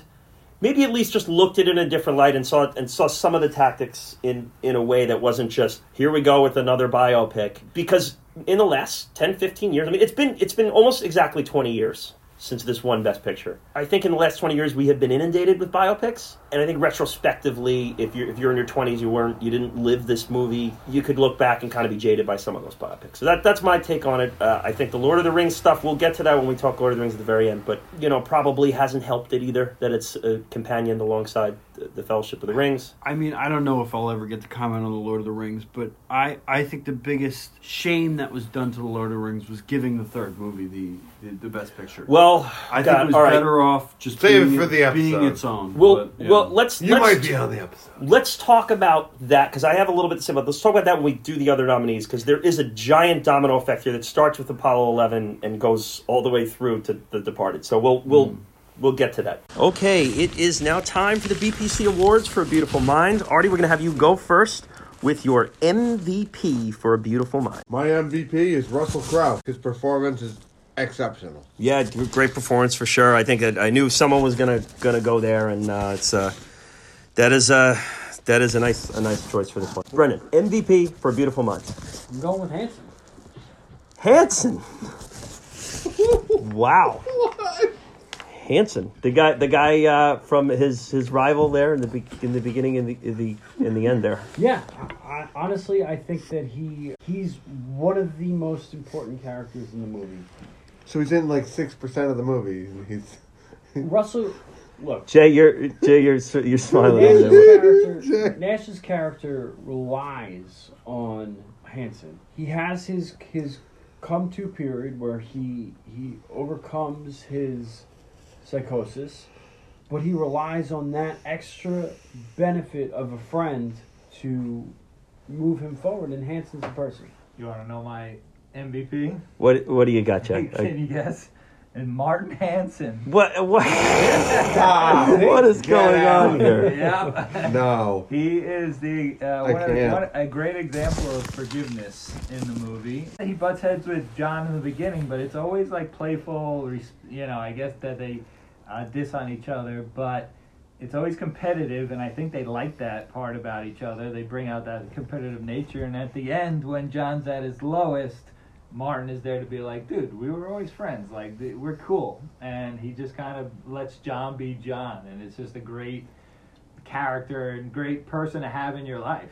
And he risks his entire reputation on John Nash. Just just doing that good Samaritan Uh, effort. I'm I'm mystified, horrified, stupefied, petrified. But yeah, that I am just I can't. I, am stunned. This is, this is the most shocking double up on an MVP I think we've, we've ever had here in BPC history. I I, I, I I'm at a loss for words. Mystified. Perfect.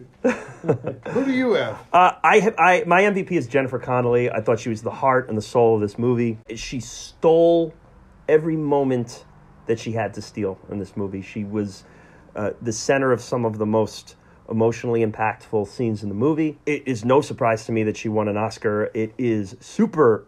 It is a super memorable win for me. I I just to me she is she is the emotional core of this movie, and for me was an easy MVP. Why they gave her best supporting actress? Yeah, she and I, I would have gone. Actress, yeah, I would have gone for lead actress. I thought there there was a little bit of category finagling going on there. LVP, LVP is next. Artie, your LVP. Marcy. Marcy, the little child that runs around in the field. Like Doesn't child. even even the so That's the no- least valuable. so lack of value. The, the pigeons. The Doesn't even bother the pigeons. yeah, the pigeons didn't even get disturbed by it. That's it.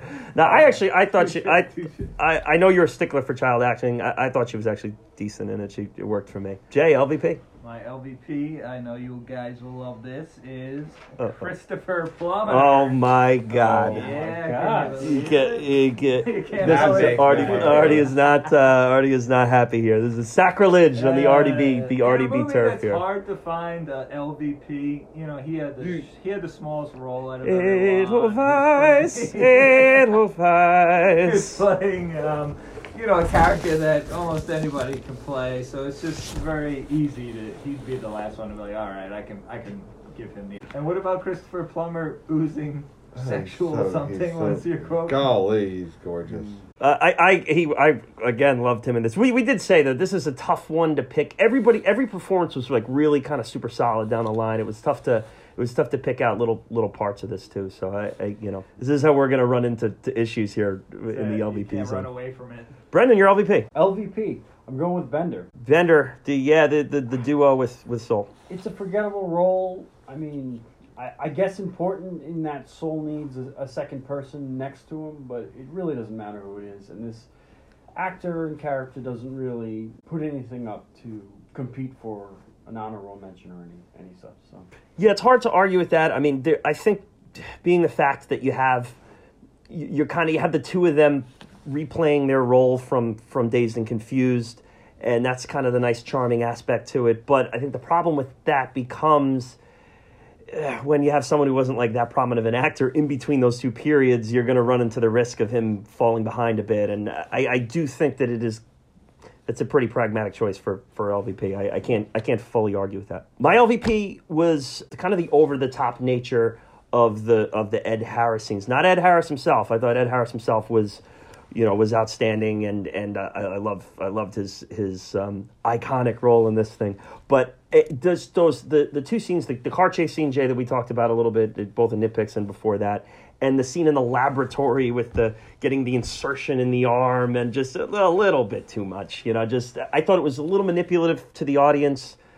Just just kind of very hollywoody and just didn't need to didn't need didn't need to be in this movie that i thought already had a lot of human nature driving this thing uh, that that that, that aspect was a little over the top to me and, and took some value away when i'm going to be approaching this thing in the in the rankings I, I, I think if you rewatch that movie without that chase scene, it's it's it's not the same movie. But you but your point is, is Yeah. well.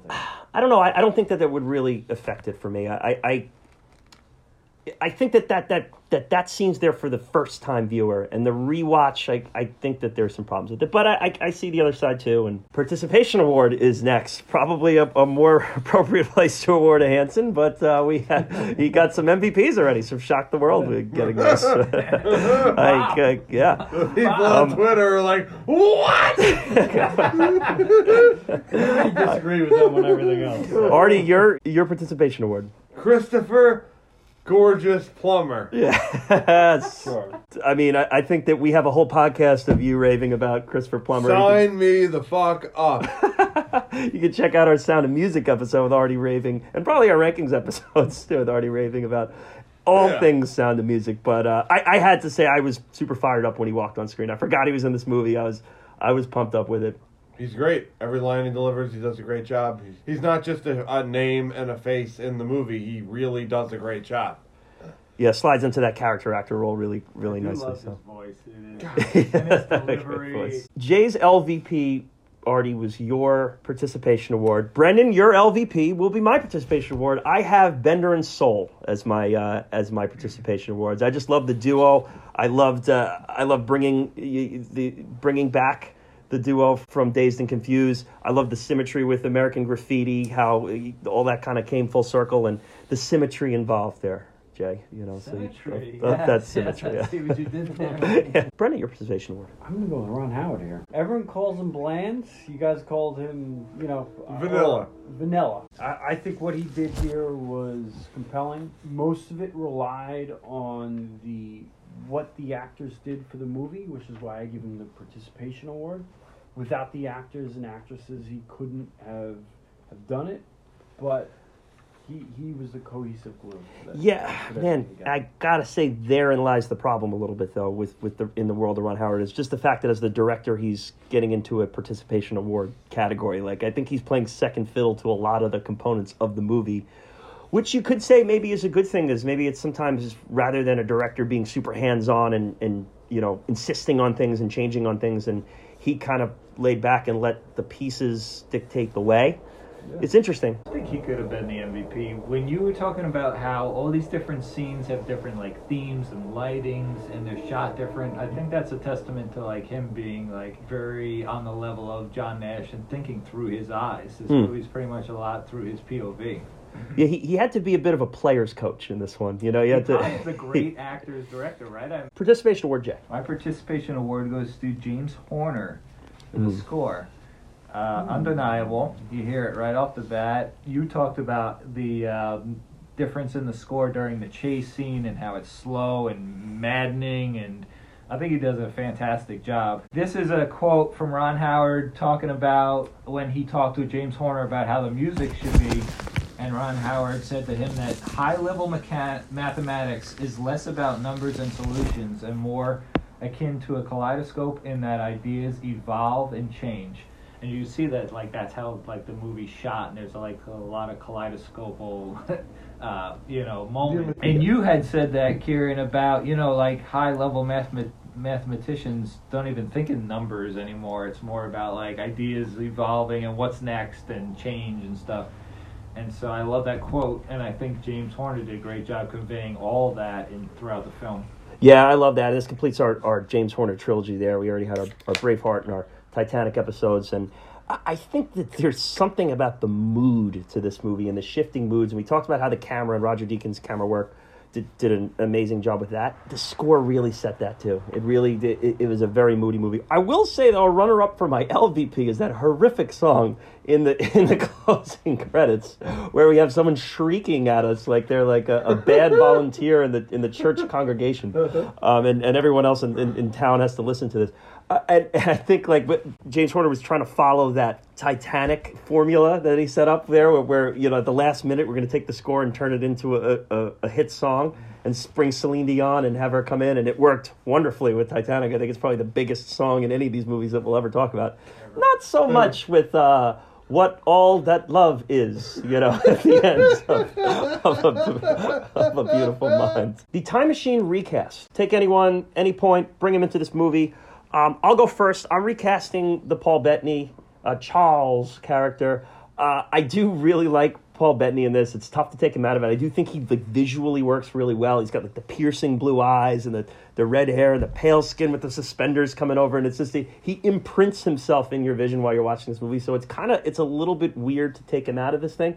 So if you're gonna replace him, you better do it right. Who do you do? And I'm going to take a a candidate for the BPC Hall of Fame to put into A Beautiful Mind, possibly even take home a supporting actor award. I'm putting a young Robert Shaw No. in as the imaginary the imaginary visions of, of John Forbes Nash. Wow. We have Robert Shaw as a prodigal roommate coming through the room with his it. flask and his knickers from A Man for All Seasons, and uh, just just coming right into this mix here. That's Ano- I would have gone on Heath Ledger with that one, but that's interesting. yeah, I, get the, I wanted a, a British actor to come in and do the I don't know do if the it's more job. liberties, the screenwriter or Kieran.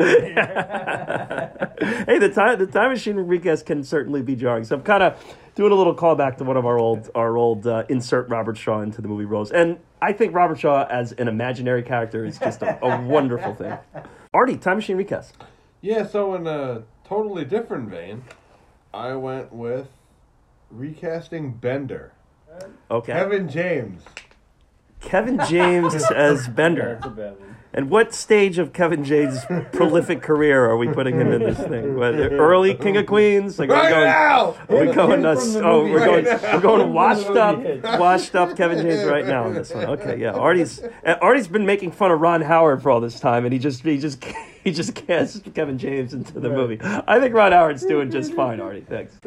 So hard. So let's just go the uh, grown-ups route then. And I'll, I'll remind you, this is a time machine recast. It is a time machine recast. Um, I'm pulling the redhead from Dead Poet Society. Okay, Dylan Kussman, person in the group who ended up being the antagonist. getting him in the mix. I love the love the Dead Poet Society shout out there. So it's a great one with the great Robin Williams. Another campus movie. Yes, absolutely. Jay, time machine recast. You said you've been you've been proud of this one. You've been touting it here. What do you, what do you have Well, for my us? LVP I was touting because I know you guys love Christopher Plummer. My recast is Christopher Plummer's role, Okay. and I'm uh, gonna give Vincent Price the role. Whoa. Yeah. Wow. You God. like it. Ah. You know you like it You some now. Vincent Price on us. I You love can't that. Trust that guy. I love that we do. you can't at all. You don't know what that he's is telling you. that is great. That is I do love that. Is that, that he comes in real devious looking, yeah, especially with his trench Is coat. he telling the truth? Stabbing the needle into him.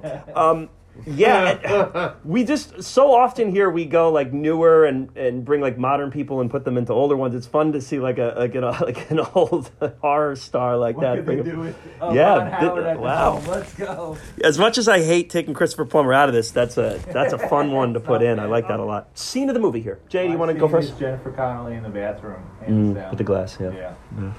Talk about how that scene is. Yeah, I mean that's just super powerful. Yeah. impactful scene. Yeah. I mean, it, it definitely on the top list. I, I couldn't choose it because it was so. It made me cry. Yeah, it was it was painful. Yeah. Yeah. yeah. Um, what was your scene, Brendan? My scene is the last scene. Yeah, the speech at the end. the speech at the end. I mean, it it just su- it. Any questions I had about that movie, it it just summed everything up, and I, I don't know. I, I I cried, but I left the movie satisfied. Already seen the movie. This is a weird one. It's him saying goodbye to Charlie and Marcy in the hallway. Oh God, one. that is a great choice. I, I I, I, g- I gotta say that was like it, the second watch. Man, is like that note taking watch, and I don't often get like because you just watched the movie and that like in the takes last you minute. out of note taking and takes you back into the movie. It does. It really and, does, man. And it's prefaced by the scene that you had brought Mm. up earlier. So I miss talking to Charles. Yeah, miss yeah. yeah, it's, it's that's a really And it- powerful scene for me. great stuff there. I, I, I really love the restaurant scene, the, the candle lit, and you know, Jennifer Connelly is the, the, the lipstick, and she's you know I, I didn't think you were paying attention like that like that that's a that's a really really great scene and a transitional scene in it because it's like the last it's the last time you see them romantic together and, and the last time you see that, that usage of camera and that, that lighting and Without the things cross that they're going to bear. yeah, yeah, things are going to turn after that. But I really love that. But I, I can't deny that the most, that the the right hand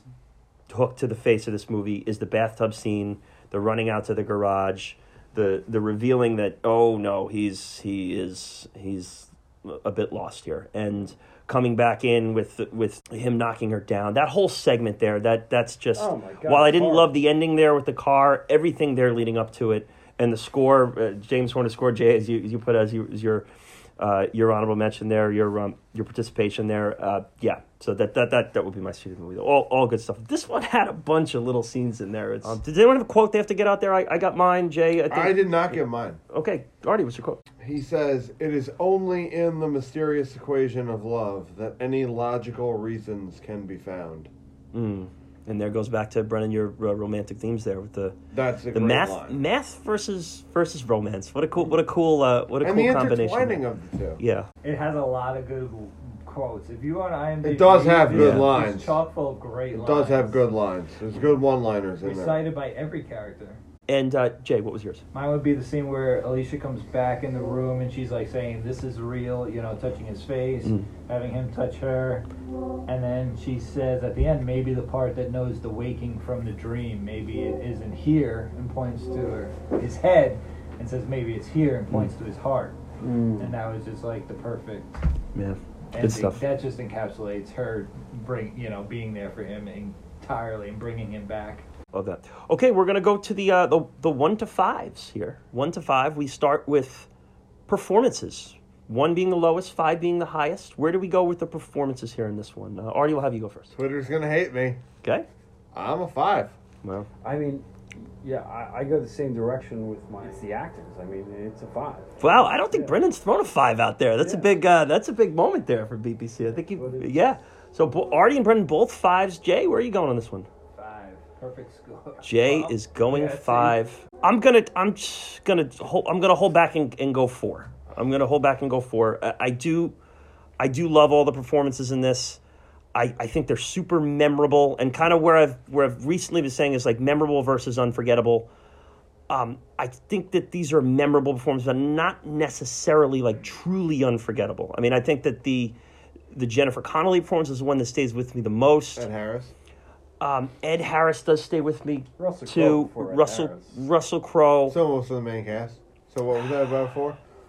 Yeah, it's just I, I just don't I just don't think that there's like the greatest performances of all time in this thing. Um, I don't I don't think it's like I don't think it's horribly egregious that Russell Crowe lost. That's basically what it comes down to. Like to me, if if it were a five, I would be disgusted that Russell Crowe lost, and I'm not. I, I think I get why he lost. I, I think Denzel's performance I was was has, has stood the test of time a bit more.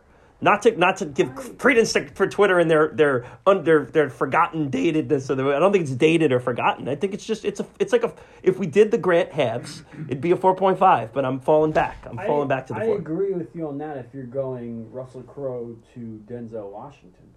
But we're talking about performance It, within this the movie. whole movie. Yeah, I, you're right. You're And right. I think, And- I think as a whole, a beautiful mind performances beat out Training Day. and I think Training Day for me would also be a four. I don't think I would go five with Training Day either. Mean, But and I, I think that there's a, there's a, a lacking of a of a supporting actor nomination in this. Like I think a five would for me would require someone else who would be like, oh, that guy should have gotten an Oscar too. And I don't think that like while I liked Bettany and I liked Plummer and I liked um, even you know Harris. even even Gold you know Goldberg, Goldberg. yeah, Yeah. even even Goldberg, but none of them were like Oscar caliber. So just it's a, it's a very strong four for me. Ooh, God, I'm the low man in this one. I didn't think I think I would be there, but okay. How the movie was shot, the camera work, how it's presented. You might as well go in the same water. Uh, Artie, go Three. the three. Okay, and you which you kind of led the podcast off with your thoughts on I'm this. not Yeah. overly impressed. He's it's it's textbook. It's basic. It's what you should do. Nothing impressive. Yeah. Man, with that standard, I'd give it a two. I thought it was a four. Okay, Brendan gives Um, it I four. thought it was tasteful. Thought it was classy. I don't think they overdid the period. It didn't like flaunt any of the. You know, they went through a few decades there. They didn't flaunt any of those decades. Yeah, that's a good point. Classy, tasteful. Understated in those areas with Yeah. with, with the time. I, I like that. Jay, How it was shot, the style, I gotta say a five. Costume, I go with uh, cinematography, lighting, Roger Deakins, and uh, I think it was stylish and just very well put together. Quite Yeah, I thought there was concise. extremely thoughtful camera work in this thing. It, it was was almost kind of too subtle, where like I don't think the casual viewer can can grab it. I certainly didn't. My first times watching this, it took me to like really sit down and and do research and look into it. Is what they're doing, which is, you know, I think a true five for me has to kind of be a little more like, again, unforgettable. I don't think the camera work in this was unforgettable. So. It's a super strong four for me. Jay, I get the five. It's again, if we're doing the Grant halves, I'm, I'm, you know, a four point five. I could be talked into, but I think Roger Deakins. I, I just, I love how he films structures and, and buildings. You know, you see in Shawshank so much, but you can see the the panning up of a building in, in the camera work and and showing the intimidation of returning to campus. You know, just kind of looking up the side of it and, and him walking back in. I, I- I think it was really, really strong storytelling through camera work. However, it, it kind of was lacking of the epic visuals that we'll get in some of the bigger fives. Finally, the story and how it's told. Artie. Five. I'm Ron Howard. I tell I tell stories well. So I'm a five, also. Um, and if if your arguments that Ron Howard gets in the way of stories he didn't hear, you know, he he did the story justice. This was an interesting story to be told, and it was done with allegory and symbolism and taste. Uh, I just I just think it's an all around five. Jay? five. A five five fiver from Jay. I love it. I love a good Hometown five five judge. five. I love a good five five It's. You know, it's like we talked about. There's no bit uh, extra scenes in here. Every scene matters. Tight. It's very. To- it's told incre- it, like we took in- incredibly well. Incredibly fast paced, and um, it's uh, done incredibly well. Well, I had a couple strong fours there leading into this one. This was kind of more of a in between three and a four for me. I think after talking to you guys, I, I, feel more confident cementing the four, and I, I think it sounds uh, real good to just fours across the board here. Uh, four, uh, uh, four again. It's paced wonderfully. Uh, I love the tonal shift. I love the moods that they did, and you know, I, I think I feel better about this screenplay after talking to you guys and going through this than I did maybe going going into this conversation, where I was I was probably prepared for maybe some criticism that didn't come out here. I'm sure the feedback of this will will um, combat that a bit, but I think there are some wonderful choices in this. I think there's some wonderful themes in this. It doesn't bring home those like unforgettable themes that you get in some of the some of the fives that I've thrown out here in this, where I can really like think about entirely different things while I'm watching it the next time. That's that's how I'll, I'll always kind of put the fives in this category. Is do I have new thoughts? And, and I think it comes very, very close. This one comes very, very close in, in getting to that spot. But I don't like. I don't think it totally nails down the allegorical nature that it was going for to get it to that five slot. But I'm I'm I'm going for four for four across the board for me. There we go. Artie, you were a five three five. Jay five five five. Brendan five four five, which I believe is your highest rating to date. This movie just it approached me. I didn't have to look. You Mm. know, like with Chariots of Fire, I really had to dig out Yeah. some sort of like, you know, some some themes and some clues. This this just threw everything at me, and it, it was an enjoyable rewatch. And for a movie that I I was not excited to rewatch. I mean, I honestly put it off to the last minute. You know, did it last night, and that was it. You recently watched Tom Jones. That didn't go so well, did it? It didn't even finish. I'm still I'm still rewatching it. That movie sucks. And also, Around the World in 80 Days, another season three movie, didn't go so that well. one I watched all of it. It's not good. that movie is like being on an elevator that is 400 floors. Oh boy, here we go. Uh, real quick, we want to throw out recommends. If you liked Beautiful Mind, where would you go next? I'll go first here for this one. I watched a movie this past week that I absolutely fell in love with. It is uh, a Sidney Lumet movie from the late '80s. River Phoenix is nominated for supporting actor. I watched it on TCM and just really, I mean, we talking about movies that were reducing me to tears. I, I, I just a bunch of times in this one just really choked up. Uh, it's it's uh, it's called Running on Empty. It's a story about a family who is uh, who basically blew up a, a a factory of some sort. They're kind of uh, revolutionaries, anti-war revolutionaries who blew up a factory and seriously injured a, a, janitor in it, and they're running from the FBI, running from the law. They have two young children on the road, and they're changing identities as they're going from town to town. The story is about the kids growing up and the struggles of a young, a young, talented, budding genius uh, who, who's a genius through music. He's a he's a, a prolific, a prolific musician who could who could potentially go to Juilliard, but he can't he can't necessarily harness and, and blossom his skills because of the nature of his parents keeping the run. So there's the question between, you know, uh, the, the love of family, but learning to let go and, and whatnot. Really, really good movie. I highly recommend it. Um, I was the, I, the ironic part about this is I'm watching like, oh my god, I got to use this for my next recommend. How can I can relate this to to Beautiful Minds? And um, I'm thinking as I'm going, I'm like, all right, we could do this, we could do that. Um, and then you know basically of is the the, the, um, the restraint of family and kind of being tied to family and how that affects your your personal life and your passions and the things that Jennifer Connelly goes through. Then you know TCM does the the rundown at the end. You know where Ben Mankiewicz comes strutting out and he's like he's he's like if you like this, but he goes and he, he comes in and goes. You may be wondering how this movie ties in with the first movie we showed before this, A Beautiful Mind. I'm like, what? So when it aired, it aired right after Beautiful Mind, and ah. Judd Hirsch was the tie-in because Judd Hirsch, Judd Hirsch is the is the main role in this one. than you were thinking. Yeah. so Judd Hirsch is the is the main actor in this one too. That, that was the time. Yeah, I could have just used the Judd Hirsch factor, but yeah, running running on empty. Please go check it out. The wonderful River Phoenix just who died too soon, and it's, it was his one Oscar nominated performance, and he, he crushes it. Absolutely not a supporting actor. It, it- we're one of the most egregious putting a lead actor and supporting actors that there could be, but terrible car- category fraud. But Artie, uh, recommend for Beautiful Mind. There's a movie called Gifted by, with Chris Evans in it. So Chris Evans is a um his sister ends up killing herself and her, has a daughter that he inherits and it's his niece. He's very good at math and he puts her in school and like chill with like showing how good you are at math and she ends up she's a math genius. So the movie is about the mother-in-law trying to exploit the daughter's math genius and him trying to kind of suppress the math genius. I just think if you like A Beautiful Mind, which it seems like no one does, don't really like Gifted. Gifted. I, I do really like. Gifted is a. It made me cry a bunch of times. It's a really good movie. Chris Evans is actually a really good actor.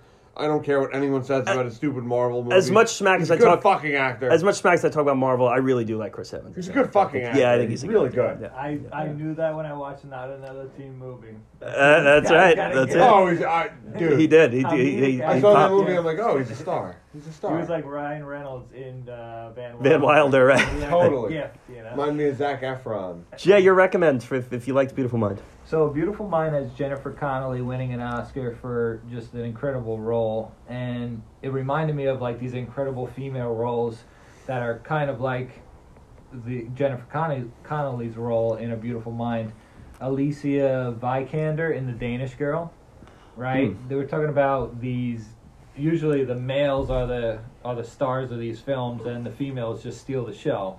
So the Danish Girl starting starring Eddie Redmayne, Felicity Jones in Theory of Everything, and Aunjanue Ellis, who is in King Richard, which is out this year, and she got nominated. Just brilliant performance. Where you know Will Smith probably should win the Oscar for Best Actor, and she should win this Oscar for Supporting Actress because they were both. She was just equal in him with him in that movie, and these are just great. eh, if you like The Beautiful Mind, these are good movies to watch where you get that incredible f- performance as well. Yeah, that's great. Um, and right on brand here because you five five five, Beautiful Mind, and Danish Girl is another movie that Twitter hates. So that's a quick. So, Yeah, you don't screen test well.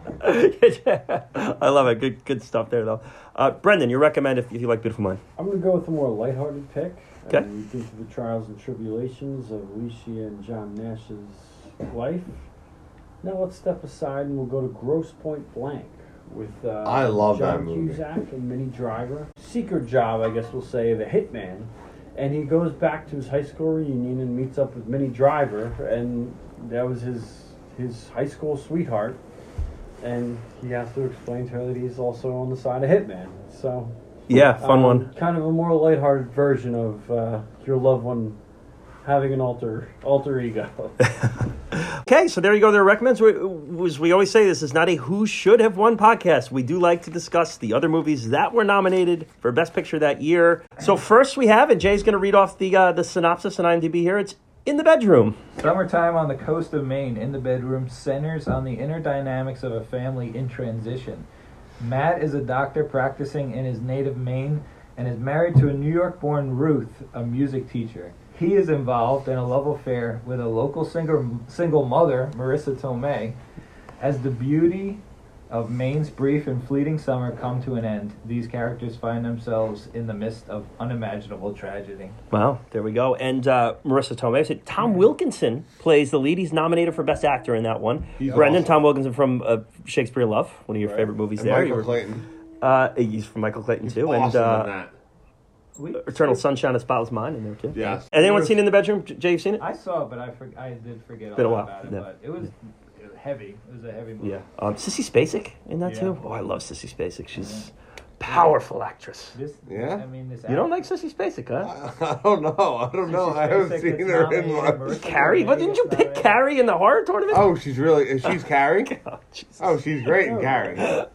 Already be on brand. We'll go Gosford Park next, Jay. Gosford Park. Gosford Park. Robert Altman, one of America's most distinctive filmmakers, journeys to England for the first time to create a unique film mosaic with an outstanding ensemble cast.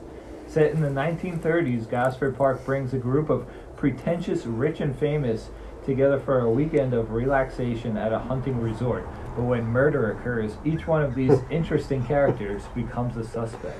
Boom. There we Sounds- go. Sounds like each of our podcast recording sessions. Robert Altman. I, I'm not that. I, I have I have a hard time taking Robert Altman seriously after seeing the uh, the, the video of J- of John Carpenter just absolutely like slaying him. It's just it's just it's just giving a casual interview. to John Carpenter. They're like, "Oh, what do you think about this?" And Robert Altman. He's like, "I don't care for Robert Altman at all." They're like, "Oh," he's like, "Yes, I think he's dreadful." They're like, "Oh, well, tell us how you really feel, pal." Um, next up, we have Moulin Rouge.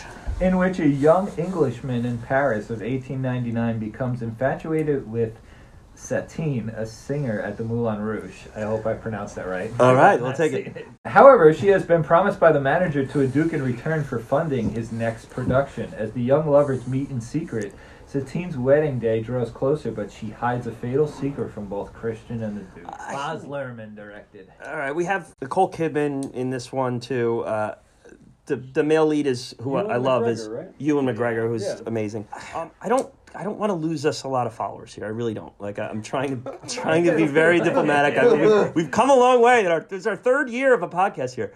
But this is just, I just, I, I just want to throw this out here. It's very late in the podcast. Most of the people, most of the people who hate us have probably tuned out already. But this is my issue with, with, with Twitter and film Twitter a little bit. I, I love you all. You're great. I thank you for your support. Thank you for what you've done for us. Follow us on the Best Picture Cast. Blah blah blah. Thank you. Seriously, genuinely, thank you for supporting the podcast. Are people talking about Moulin Rouge these days? How is how is a beautiful mind a forgotten, dated slog? What like Moulin who Rouge like isn't? like is Moulin Rouge? Does that like pop up when you turn on Netflix? Like I I mean like I feel like there's star power behind behind a beautiful mind. I feel like there's there's reasons to look back at that as like this was a, a moment where you know people were going to the movie theaters and going to see this and it, it outdrew Lord of the Rings in a week. Moulin Rouge. I mean, uh, uh, I mean, So I, I can't say Moulin Rouge is is unforgettable because honestly I forgot I saw it.